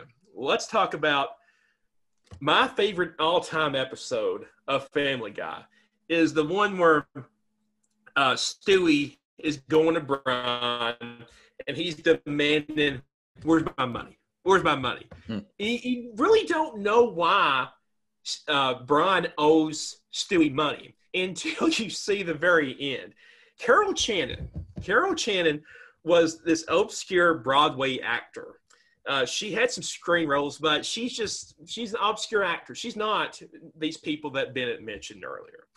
And her relationship with this episode is this. Brian owed Stewie money, you find out, because he made a $50 bet that Carol Channing would beat Mike Tyson in a celebrity boxing match. And Carol Channing ends up beating Mike Tyson, and Stewie is owed $50 from the fight. And the entire episode is Stewie trying to beat up Brian to get his money back. Another guest appearance that uh, Neil Patrick Harris. Neil Patrick Harris uh, Family Guy is relentless in their um, in their comedy on How I Met Your Mother, and How I Met Your Mother. Those folks play along. They come on the show all the time. It's a recurring jab. Uh, one of the episodes, uh, Barney and Ted reveal their true feelings for one another on Family Guy, and there's a cutaway scene where Bar- where Barney takes out a condom and tells Ted to quote suit up. Um, we talked about Robert Downey Jr. earlier coming on the show before Iron Man. Drew Barrymore has, is another guest that is a recurring guest. Uh, Seth MacFarlane, uh, this is one of their first uh, true guest appearances that they had on the show, and she has been back nearly every season. And Seth MacFarlane, to this day, really credits Drew Barrymore in helping Family Guy get wings in terms of what it's able to do and, and to take off. Bryan Cranston of uh, before he was on Breaking Bad, he was on Family Guy, he had Malcolm in the Middle. Malcolm in the Middle was also on Fox. It did quite well, but Bryan Cranston did not have the popularity yet that he got in Breaking Bad, and he credits the show Family Guy into bringing him more into the mainstream. So we may not have Iron Man if it wasn't for Family Guy. We may not have the number one show of all time in terms of show on IMDb. We may not have Breaking Bad if it's not for Family Guy. Let's talk about two more people. Barry Manilow. Barry Manilow, popular singer, but he appeared on the show. They all claim uh, Peter hates Barry Manilow. There's this episode where he says, I just hate Barry Manilow. He goes to a Barry Manilow show and he leaves. He says, You can't just you just can't hate that guy. You just can't hate that guy. You mentioned this person earlier, Bennett. Betty White has also been on Family Guy. She's been on Family Guy uh, not just once. She has been uh, she's been on Family Guy on an episode where uh, Peter finds a knack for writing erotic fiction. And who is the voiceover for these erotic books by Peter Griffin? Betty White. Betty White. The Golden Girl star herself. Finally, let, us talk about the one actor. This is, we, talked about the Family Guy effect earlier, but this actor right here uh, really credits Family Guy and to making him the star or the success he is today. And that's Mr. James Woods. James Woods had a had a decent career before Family Guy, but they bring him on. There's been a couple times where they had an episode where it was basically like Clue, like Clue, like who done it, and it's none other than James Woods. James Woods is like the undercurrent villain on the show that's always up to something. He's all he always makes fun of himself on the show. He always talks about himself in the third person most times. It, he did the same thing in The Simpsons before, but that's why uh, that's what a lot of people don't know about James Woods. He was on The Simpsons. He later comes on Family Guy. He's in a ton of episodes. Uh, he was also in Tom Tucker's The Man in His Dream. He can. Uh, he's always trying to cause mischief in Quahog. So James Woods, Carol Channing, examples of people that are not Johnny Cash. They're not top billed actors and, and musicians, but they're people that get brought on by Seth MacFarlane because Seth MacFarlane is a huge fan of pop culture. Huge fan he's a fan of pop culture in terms of people that don't get a lot of notoriety or credit. But once they come on his show, Family Guy, just in terms of the audience, in terms of the 20 to 30 crowd, their popularity explodes. So that's just a sample of people that Family Guy uh, has brought on. And like I said, right, if I don't win tonight, know this: if it wasn't for Family Guy, you don't get Iron Man, you don't get Breaking Bad. So there you go. You remember how they caught James Woods? I do not. Ooh, piece candy. Ooh, piece candy. Ooh, piece candy. Um, this Bennett says it every uh, episode. Uh, I get it. I know exactly what you're talking about. Yeah, do what? I know exactly what you're thinking about too this legitimately is my favorite episode we've ever done. I'm, this is a blast. Um, anyway, they caught James Woods by leading a candy trail to a box that was held up by a stick. And as he picked up every single one, he was going, Ooh, piece of candy. Ooh, piece of candy. Ooh, piece of candy. Oh. oh, this is my favorite episode.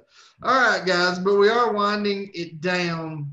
Elrod, yeah. When all is said and done, what will be Family Guy's legacy? The legacy of Family Guy. I alluded to this fact earlier, but let's go back to it. The Parents Television Council is this conservative, like watchdog, one of these groups that really wants to get these shows off television that are a bad influence over children. But the Parents Television Council, you ask about what the legacy is. The PTC has voted Family Guy on 40 different occasions as the worst television show on earth for stuff that they talk about, for the motifs, for the subject matter. If you haven't watched Family Guy, if you've been under a rock for the last 20 years, you turn you turn on the television, you're going to see offensive jokes. You're going to see a lot of racial humor, a lot of gore, a lot of gory, a lot of blood. Yeah, most episodes are going to be violent, but it's kind of it's funny though because of the pop culture that they bring into it. It's just a satirical view on pop culture. In 2016, the New York Times had a study of the 50 television shows with the most Facebook likes. Family Guy has the most. So it's still to this day for our age group, for that 20 to 30 to 35 age group, Family Guy is still very popular. It's still very relevant. In terms of the syndication, it's generated a billion dollars in revenue in the reruns on television, $400 million from the syndication, 400 million from DVD sales, and 200 million from merchandise sales. You look at other awards that it's got, got 27 Emmy Awards er, with eight wins. Uh, Seth MacFarlane uh, has won uh, Outstanding Voiceover Performance for his role as Stewie. Uh, some of the, uh, it's won awards for its animation. It's won awards for sound. It's uh, some of the episodes especially those Road to episodes, has won um, awards for best overall episodes in 20 in 2006 and 2008. In 2009, it was nominated for an outstanding comedy series uh, for an Emmy, and it was the first animated program nominated in this category since Fred Flintstone himself, way back when in 1961. The Simpsons was almost nominated for that award in 1993, but the voters at the time were hesitant in putting a cartoon show up against live action program. So it was the first animated program to win an outstanding Emmy Emmy comedy award in over 30 years. Uh, the show has won a Grammy. It, it's been nominated for other awards, at uh, Teen Choice Awards, People's Choice Awards in 2000 in, in the thousand thousand uh let's see. Yeah. In the 1000th episode of entertainment weekly's program brian griffin was selected as the dog of the year. Uh about that? In 2004 and 2007 tv guide ranked family guy in the top 20 of their top cult shows of all time. Now we talked about how the PTC has been on this crusade to get Family Guy off of television. They they compare it to The Simpsons, but they says it lacks it has a sophomoric mind that lacks any reference point to any television shows. Basically, the PTC folks say that the Family Guy folks are basically the Simpsons folks without any uh, material humor, without any anything like that. But what makes Family Guy so relevant is the different things that it talks about, the different uh, pop culture things that they bring into every episode. What do I mean by that? The, the government of Venezuela was so offended by one of their episodes where it talked about pot that it, they made a special crime that if you watch Family Guy, you go to prison.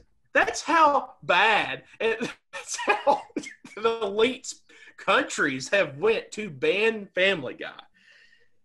You go uh, that, that was back in 2009. You come closer to 2010.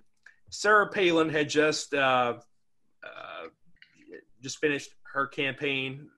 Her and uh, her and McCain got beat there's no secret that Sarah Palin has a child with Down syndrome.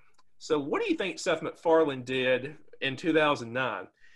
He uh, he went after her, and one of his characters in the episode has Down syndrome, and although he doesn't mention Palin by name, you pretty much know that uh, the person in the episode's mother is the governor of Alaska. So he he didn't come out and say this kid was a Palin, but Palin, Sarah Palin, was irate over this. He's the thing about Family Guy is they're not afraid to offend anybody. He Seth MacFarlane lets his political views be known. He is a very he's very liberal, but the the group of people that probably hate him the most are the are the trans community or the or the far left folks. He's not afraid to go after anybody, and that's a mark of a true. Uh, it's a true person that is uh, in the entertainment community. You see today, people they, they want to be slanted one way. Seth MacFarlane, he he'll offend anybody in the world, but he knows it's just for entertainment. He's not trying to make someone feel bad. He just wants a laugh. So, in terms of Family Guy, it's all about the laugh. It's not about what they're trying to portray. It's all for laughs. And that's what Seth MacFarlane's been about since the, the very beginning. And he's made some people mad along the way, but it's been a truly successful show. It may not have the volume. I'll get more into that closing arguments. It's all about the laugh quick question: Who do you think has made more people mad, Seth MacFarlane or uh, uh, his name just uh, Scott? No, um, Critters of South Park, Matt Parker and Trey Stone. probably equal. I would say that the the comedy on South Park will probably make people because they just come out with it they, they would say this kid is the Down syndrome kid. It's Palin. They would go right at it. That's true. MacFarlane try uh, Seth MacFarlane tries to walk a line where he doesn't mention these people by name, but you know who he's making fun of. So I think South Park is more in your face. They, they just don't care. they don't care about your feelings. Both of them go just right at it. It's yeah, ruthless. All right, Bennett.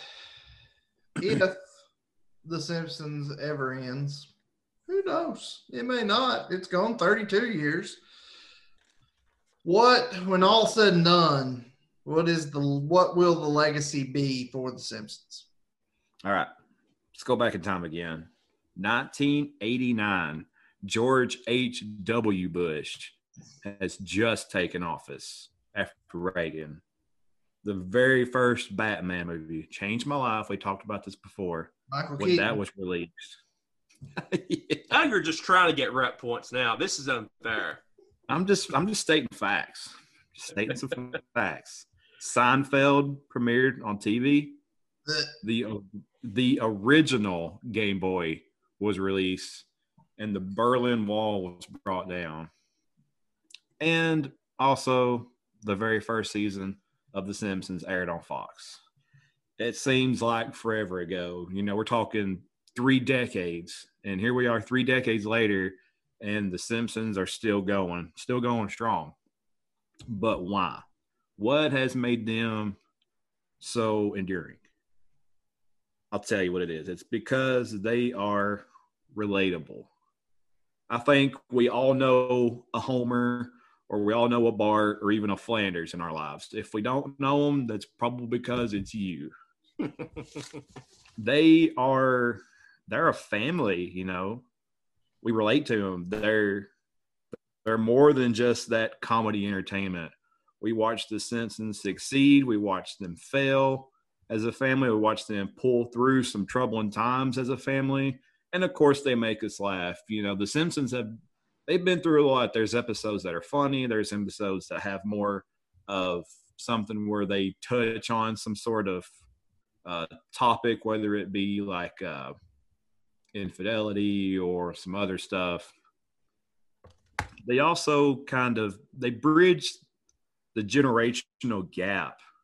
And if you think about it, in nearly every episode, you know, you've got you've got your kids' jokes that kids think's funny. Then there's also the ones that kind of slip by them that are more adult humor, but they're not so vulgar that the kids are like, oh my gosh, you know, it's the ones that the adults appreciate basically it's something for the whole family. The Simpsons is a show that I could sit down with with my son when he gets a little bit older, and it's something that we could watch together, and he gets something from it, and I get something from it. Right? That's probably like your current situation now. Y'all could sit down together, and you know, she gets something from it, and you get something from it, and it could be different things, but both of y'all are entertained. You know, I'm not sure if I would want to sit down with my son and watch Family Guy with him. Maybe that's not. a show that that just dad watches whenever he goes to bed. Hmm. Also, too, other than being relatable, The Simpsons are influential. They they prove that you could have an animated series for adults and that it can be successful in a variety of formats, not just TV, merch, pop culture, movies, video games, all that. You can be successful in all that. They paved the way for the other shows like we talked about South Park, King of the Hill, Beavis and Butthead, American Dad, Futurama, which is also another Matt Groening. Maybe we don't get Futurama if The Simpsons taint. I don't know. Family Guy, and even some more of the current shows you think about, like Rick and Morty and Bob's Burgers. All of these kind of have these little influences that they pulled from The Simpsons over the years. As the Family Guy creator Seth MacFarlane puts it, The Simpsons created an audience for primetime animation that had not been there for many years. As far as I'm concerned, they basically reinvented the wheel. They created what is, in many ways, you could classify as a whole new medium. All right, guys. I've got a couple quick questions 30 seconds or less. I've got two questions for each of you. Okay. I will start with you, Bennett. 30 seconds or less. Address the criticism against The Simpsons that they haven't been good for the last 10 years and that those episodes have dropped off and they drag and they're well past their prime. What's your argument to that? argument to that is I think it's an unfair assessment. I see where people are making that from, but you got to look at too the what they call the golden era of the Simpsons was like the first 9, 10, 11 seasons. That was the golden era for the Simpsons. But the Simpsons set that bar so high and they did something, they were breaking records, they were like setting the way. And when you reach a certain height you're going to expect some regression over the years. It's not to say they've gotten any worse, but once you get so high, only thing you can do is go back down a little bit. We're talking about over 600 episodes. You're going to start to run out of all your good ideas. So I'm sure it gets difficult to come up with stuff over the years that was as great. You can't copy what you've already done. And it's not fair too to say that they have regressed because if you look across the board – I went and looked at The Simpsons. I went and looked at Family Guy, and I went and looked at South Park, three of my favorite uh, shows. And if you look at the numbers year by year, all three of these have declined a little bit over the years as far as viewership goes. So it's not just The Simpsons. I think they just get unfairly targeted because of the the hype that they set to begin with. Gotcha. Elrod, 30 seconds or less. Address the criticism. Family Guy was canceled. Family Guy has not been a constant. Family Guy took a hiatus. Mm-hmm. Does that make it a lesser show? The fact that it did, by a lot of the measurables, flop at different points. I don't think so. I mean, Seth MacFarlane says that the hiatus is probably the best thing that ever happened to the show. The if it was not a good show, it would not have been it would not have been a success DVD wise. It have the we talked about this earlier, but it had the unfortunate uh, spot of being put up against. I mean, who was not watching Who Wants to Be a Millionaire in not in ninety nine two thousand? I mean, we we all three were. It had the and that was the age group. It, it wants the teens, the young adults. We were all watching something else, and that's Fox's problem. That, that wasn't Seth MacFarlane's fault. It was just the unfortunate, uh, fortunate spot it was put in. It, it, true. It hasn't had a consistent from the start, but it, it, I, I would argue that it wasn't its fault. It was just the nature of the beast. And last question for each of you, and they're they're similar questions, but Elrod, both these shows have a lot of things going for them. Something that's well known, well liked, iconic about both these shows is their theme songs, their openers. Why is the Family Guy theme song better than The Simpsons? Uh, why is the Family Guy theme song better? Um, the theme song's more catchy. I would say the words. I mean, Family or Simpsons has that iconic music, but in terms of of the actual words of the song, I think Family Guy's got it beat. Bennett, same question except reversed. Why is the Simpsons opening theme better than Family Guy's? We talking the whole entire theme, or Sure. just the music? Sure, whole thing. Why not? Well, as far as the music goes, there's no words other than just The Simpsons.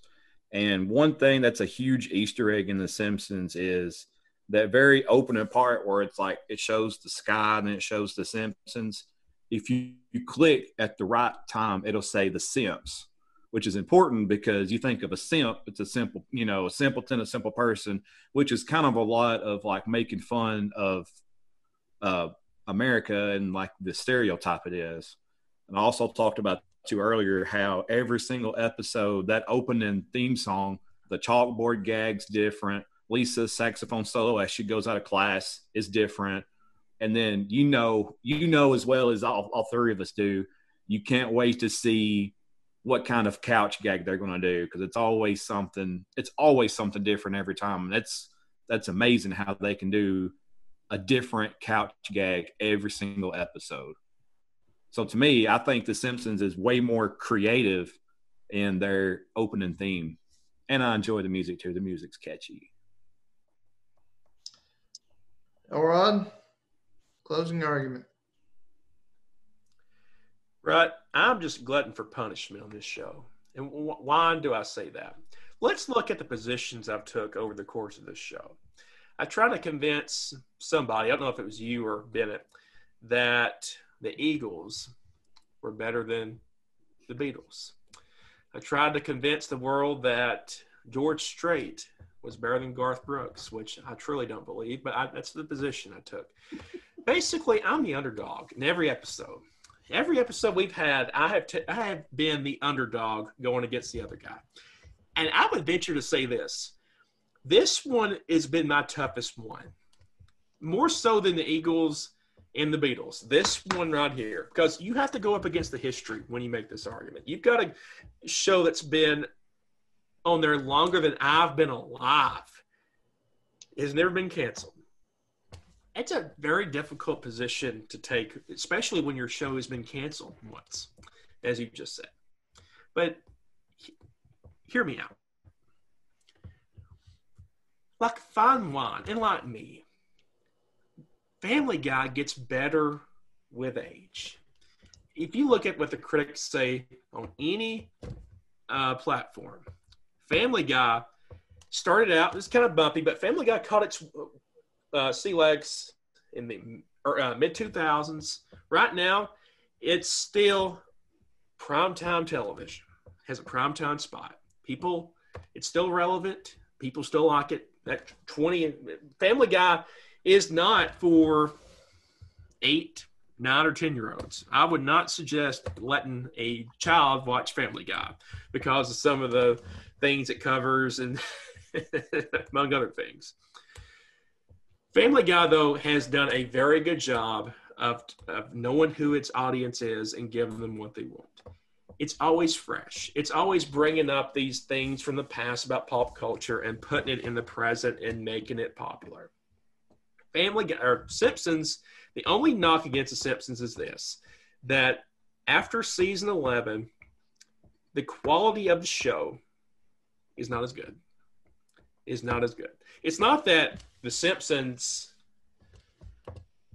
was so good and it continues to be good. It's it's been a quite a drop off if you look online at some what, what the critics say when you compare the, the, the present 19 seasons compared to the first 11.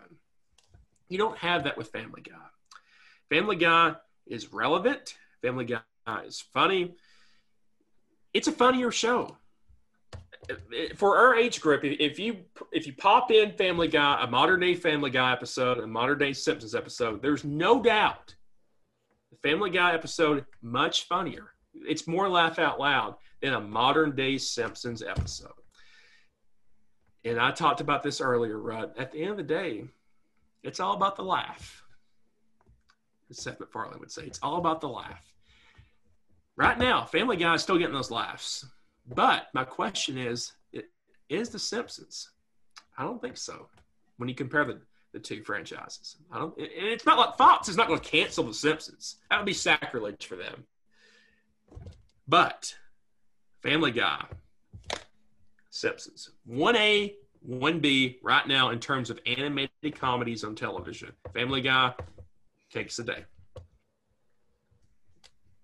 Bennett, closing argument.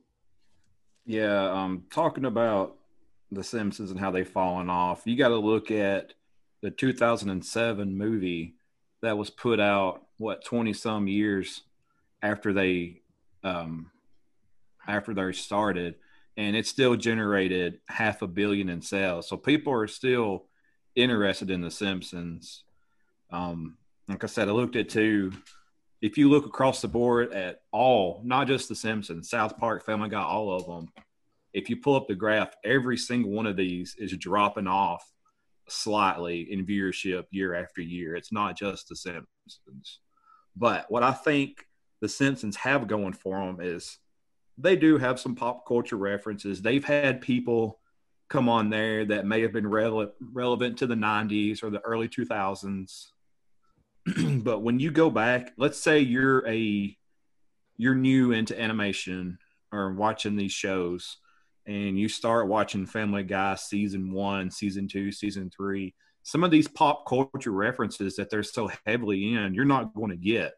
And you're going to have to go back and get on Wikipedia and be like, okay, what was this? Okay, what they're making fun of this? Why are they making fun of this? Blah blah blah blah blah.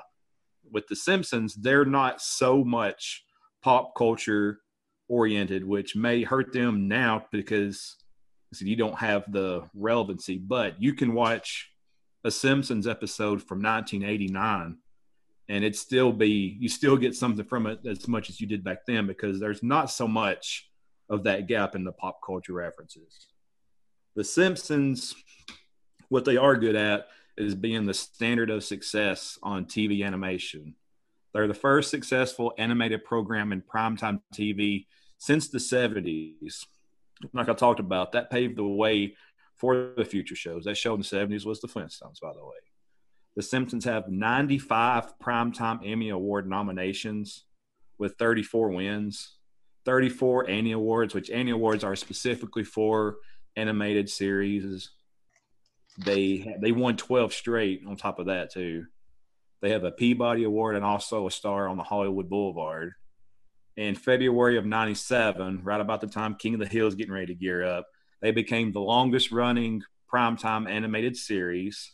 2004, they became the longest running sitcom in the U.S. Flash forward to 2009, their 435th episode became a world record for the longest running sitcom in their 21st season. It passed Gunsmoke as the longest running American scripted primetime series.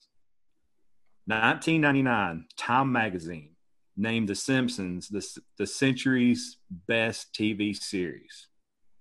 Also, that year, Time Magazine included Bart on their list of 100 most influential people.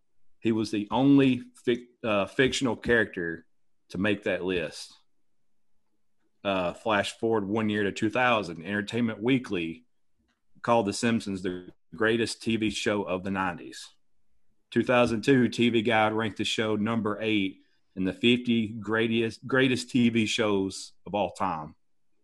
2008, Entertainment Weekly listed their top 100 shows of the last 25 years. Simpsons was number one.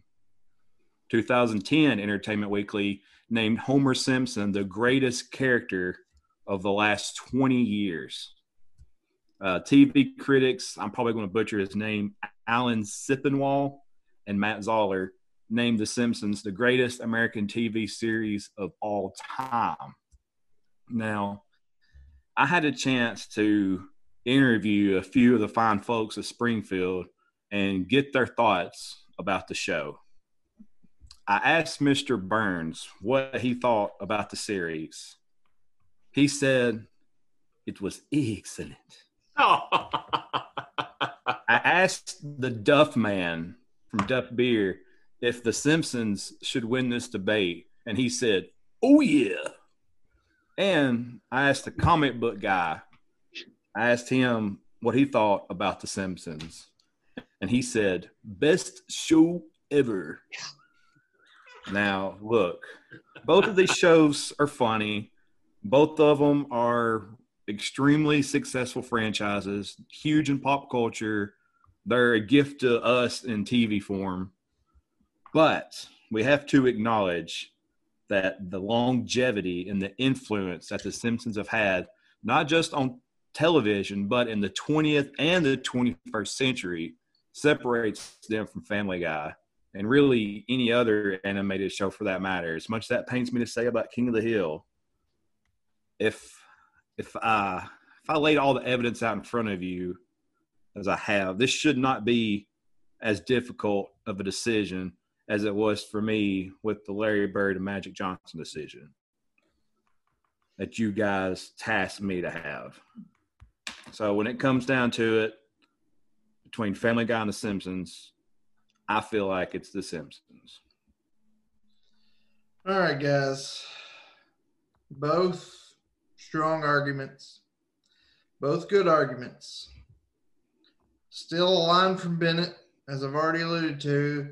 This is legitimately my favorite episode we've ever done. and to give my thoughts and my critiques, I will start with Elrod, and I will do it in the fashion and in the form of a Stewie Griffin compliment sandwich where I will go the good, the bad, and then the good again. Family Guy. For me personally, first of all, I love both of these shows are, are two of my favorites. I've seen not all 948 episodes combined, probably, but I've seen a good good number of both. With Family Guy, the pop culture references, the quote unquote intelligent humor. You you've got to know certain things, and there are certain jokes on Family Guy that a lot of people don't get because they don't get the basis of the joke. But if you get it, it's one of the it's absolutely hilarious. And as far as legitimate laugh out loud belly laugh moments Family Guy probably has more. They typically don't fall into the story of the episode, is the, the thing, which no. leads to my other favorite part of Family Guy. Probably what Family Guy is most noted for is the cutaways. Their random cutaway moments are what make Family Guy. Um, based on those, will forever keep it a special part in my heart. Family Guy came to prominence when I was in high school, when I was in the early part of college. That humor at that age, and especially if you get the jokes, if you, you're in the know and get that intelligent humor, makes it absolutely hilarious. Now, for the middle part of the Stewie Griffin compliment sandwich, there are times I believe Family Guy goes too far in, in some aspects. Um, there are times where they do things that make me cringe more than make me laugh. Now, I can understand why other people might find it hilarious. Uh, there are things I find hilarious that probably make other people cringe. Um, there are cringe moments, and I believe they go too far and I do think that they are more adult based. Whereas in, I wouldn't want full disclosure. My six year old the other day, I was up and about doing something, didn't realize she was watching Family Guy. And she was like, she made the comment to me, Daddy, this show is funny. And then I noticed what she was watching. And I said, Yeah, honey, it is. As I changed the channel to something else. Um, don't think it's quite ready. She's quite ready for that yet. I don't know that I would want her watching that quite yet. So I do think they take it too far sometimes. Uh, I do think it's not made for children at all. Um, now back to the good. Your Cleveland impression has been the highlight of this show. Hands down. For bonus points, do it again. No. You have selected no. no. That's nasty.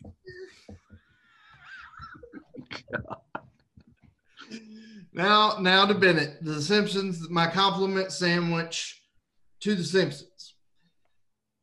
Talking about how there's been alluded to a lot of how a child and an adult can both appreciate it, and I think The Simpsons has those moments, those teaching moments, those feel good moments, those heartfelt moments that you expect to get out of sitcoms.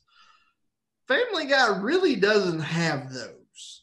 Uh, where The Simpsons, Simpsons does have a lot of, of teaching moments mixed in with the comedy. To the point where if my six year old was watching The Simpsons, I don't know if she's quite ready, but I would not be as quick to change the channel uh, as I was when she was watching Family Guy. Um, so I do think that wide audience there. Uh, I think the storytelling as a whole in The Simpsons per episode is better. Like I said, the main part of Family Guy is the cutaways, the stuff that really doesn't go into the story they're trying to tell. As far as telling stories, the writing there, I do give it to The Simpsons middle part of the compliment sandwich.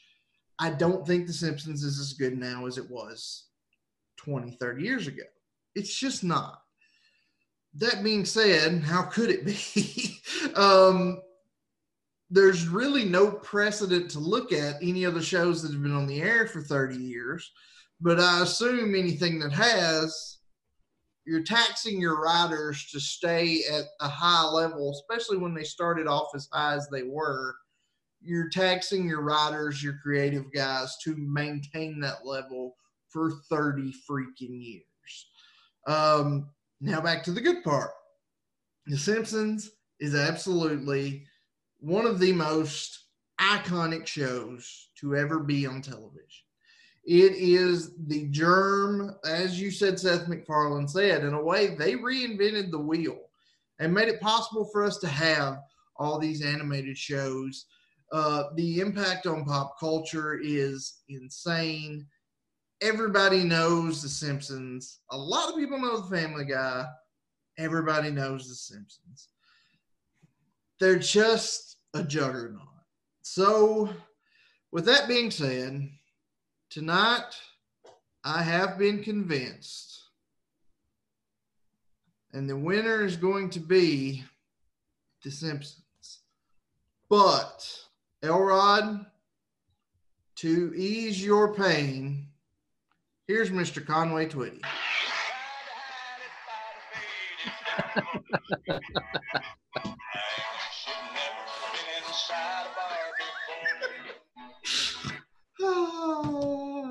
Uh, one of these days, my ship will come in. And I do want to say you talk about, oh, I'm the underdog, yada, yada, yada. You pick your sides on these arguments. You put yourself in these positions. I know. I know. So, Mr. Bennett, congratulations. That was uh that was one I thoroughly enjoyed doing the research on. For sure, my favorite episode we've ever done. Forget all the others. This is the one. this is the one. All right, you also lost points for saying the Beverly Hillbillies was a bad movie. Oh come on! A You would like that show or that movie. You would like that movie. Negative points for not mentioning Kiss. That's very heavily in Family Guy. Hmm. You missed a rep point there. The Big time. I made up for it by the ten Cleveland. Right? Giggity giggity goo. Oh me. Well, guys, that was our most anticipated episode ever, and I think it lived up to the hype. Uh, myself personally, Mr. Bennett comes away with the win. Will he come away with the win next week? He's going up against me. And what we're going to be debating is up to you guys. Go over to Twitter at Convince Me Show and place your vote on what you want next week's topic to be when it's myself versus Mr. Bennett. And your choices are as follows. Choice number one is going to be one that narrowly lost the first poll we put up. And that is going to be what is the most likely conspiracy theory. Uh, and to give you a little more in depth on that, I will be taking uh, the conspiracies surrounding the assassination of one John F. Kennedy and Mr. Bennett.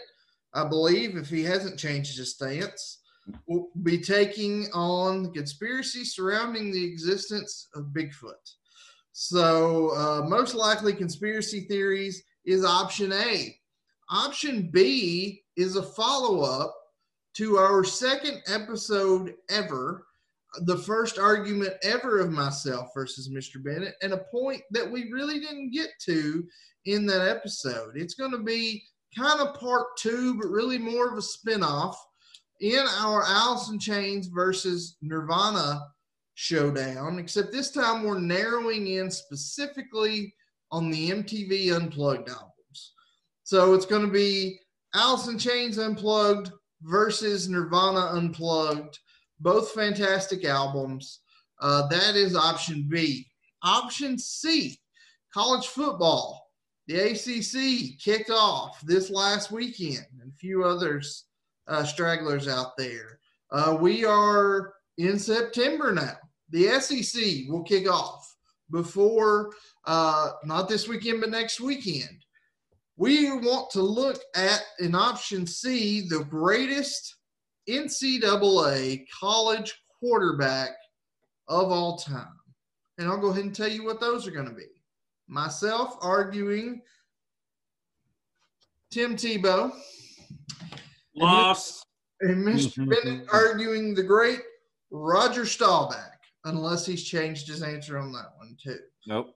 All Notice right. there's no no Peyton Manning. Oh, it should episode. be. No, no, there shouldn't because oh and four. Um, so that would be option C, and then option D. One of the most popular episodes we've done on this show, um, I believe was me versus Bennett in that one too, and that was our episode on Dwayne the Rock Johnson versus Stone Cold Steve Austin.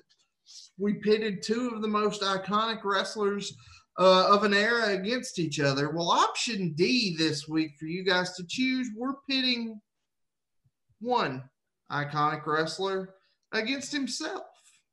Because if we go with option D, we're going with the immortal Hulk Hogan. But it's going to be the babyface, Hulkamania, vitamin taking, prayer saying Hulk Hogan against the heel leader of the NWO, spray painting his enemies and telling his little Hulkamaniacs to shove it. Heel bad guy, Hulk Hogan. So those are your options. Most likely conspiracy theory, Alice in Chains versus Nirvana Unplugged, greatest college quarterback of all time, or good guy Hulk Hogan versus bad guy Hulk Hogan. Head over to Twitter at Convince Me Show. By the time you're hearing this, the poll will be up. Go cast your vote. Whichever gets the most votes will be our topic for next week's show. Um, hopefully, whatever wins, it won't take us two weeks to get to that particular topic like it did this one. Uh, Bennett, Elrod, any parting words? Good episode, guys. Good episode. I was underdog once again. I brought the continuity back to the show coming back on this week. The show's not on flames anymore. So you're welcome. You're welcome. That, that being said, Elrod, we're happy you're healthy. We're happy you're back. We're happy you're back to your losing ways. All is right in the world again. Bennett, any parting words from you? Uh, yeah, this was this really was a, a great episode, and uh, I'm really looking forward to seeing what you guys pick next week. We've got four really good options. I'm excited with any of them, so I can't wait to see what you guys pick. Yeah, it's gonna be fun. It's gonna be your decision, and uh, it's gonna be a blast. And like I said, hopefully it doesn't take us three weeks to get to whatever you guys choose. So for myself, for Mr. Bennett, for Mr. Elrod, thank you guys for tuning in, and we will see you all again next week. Until then, peace. Goodbye, everybody.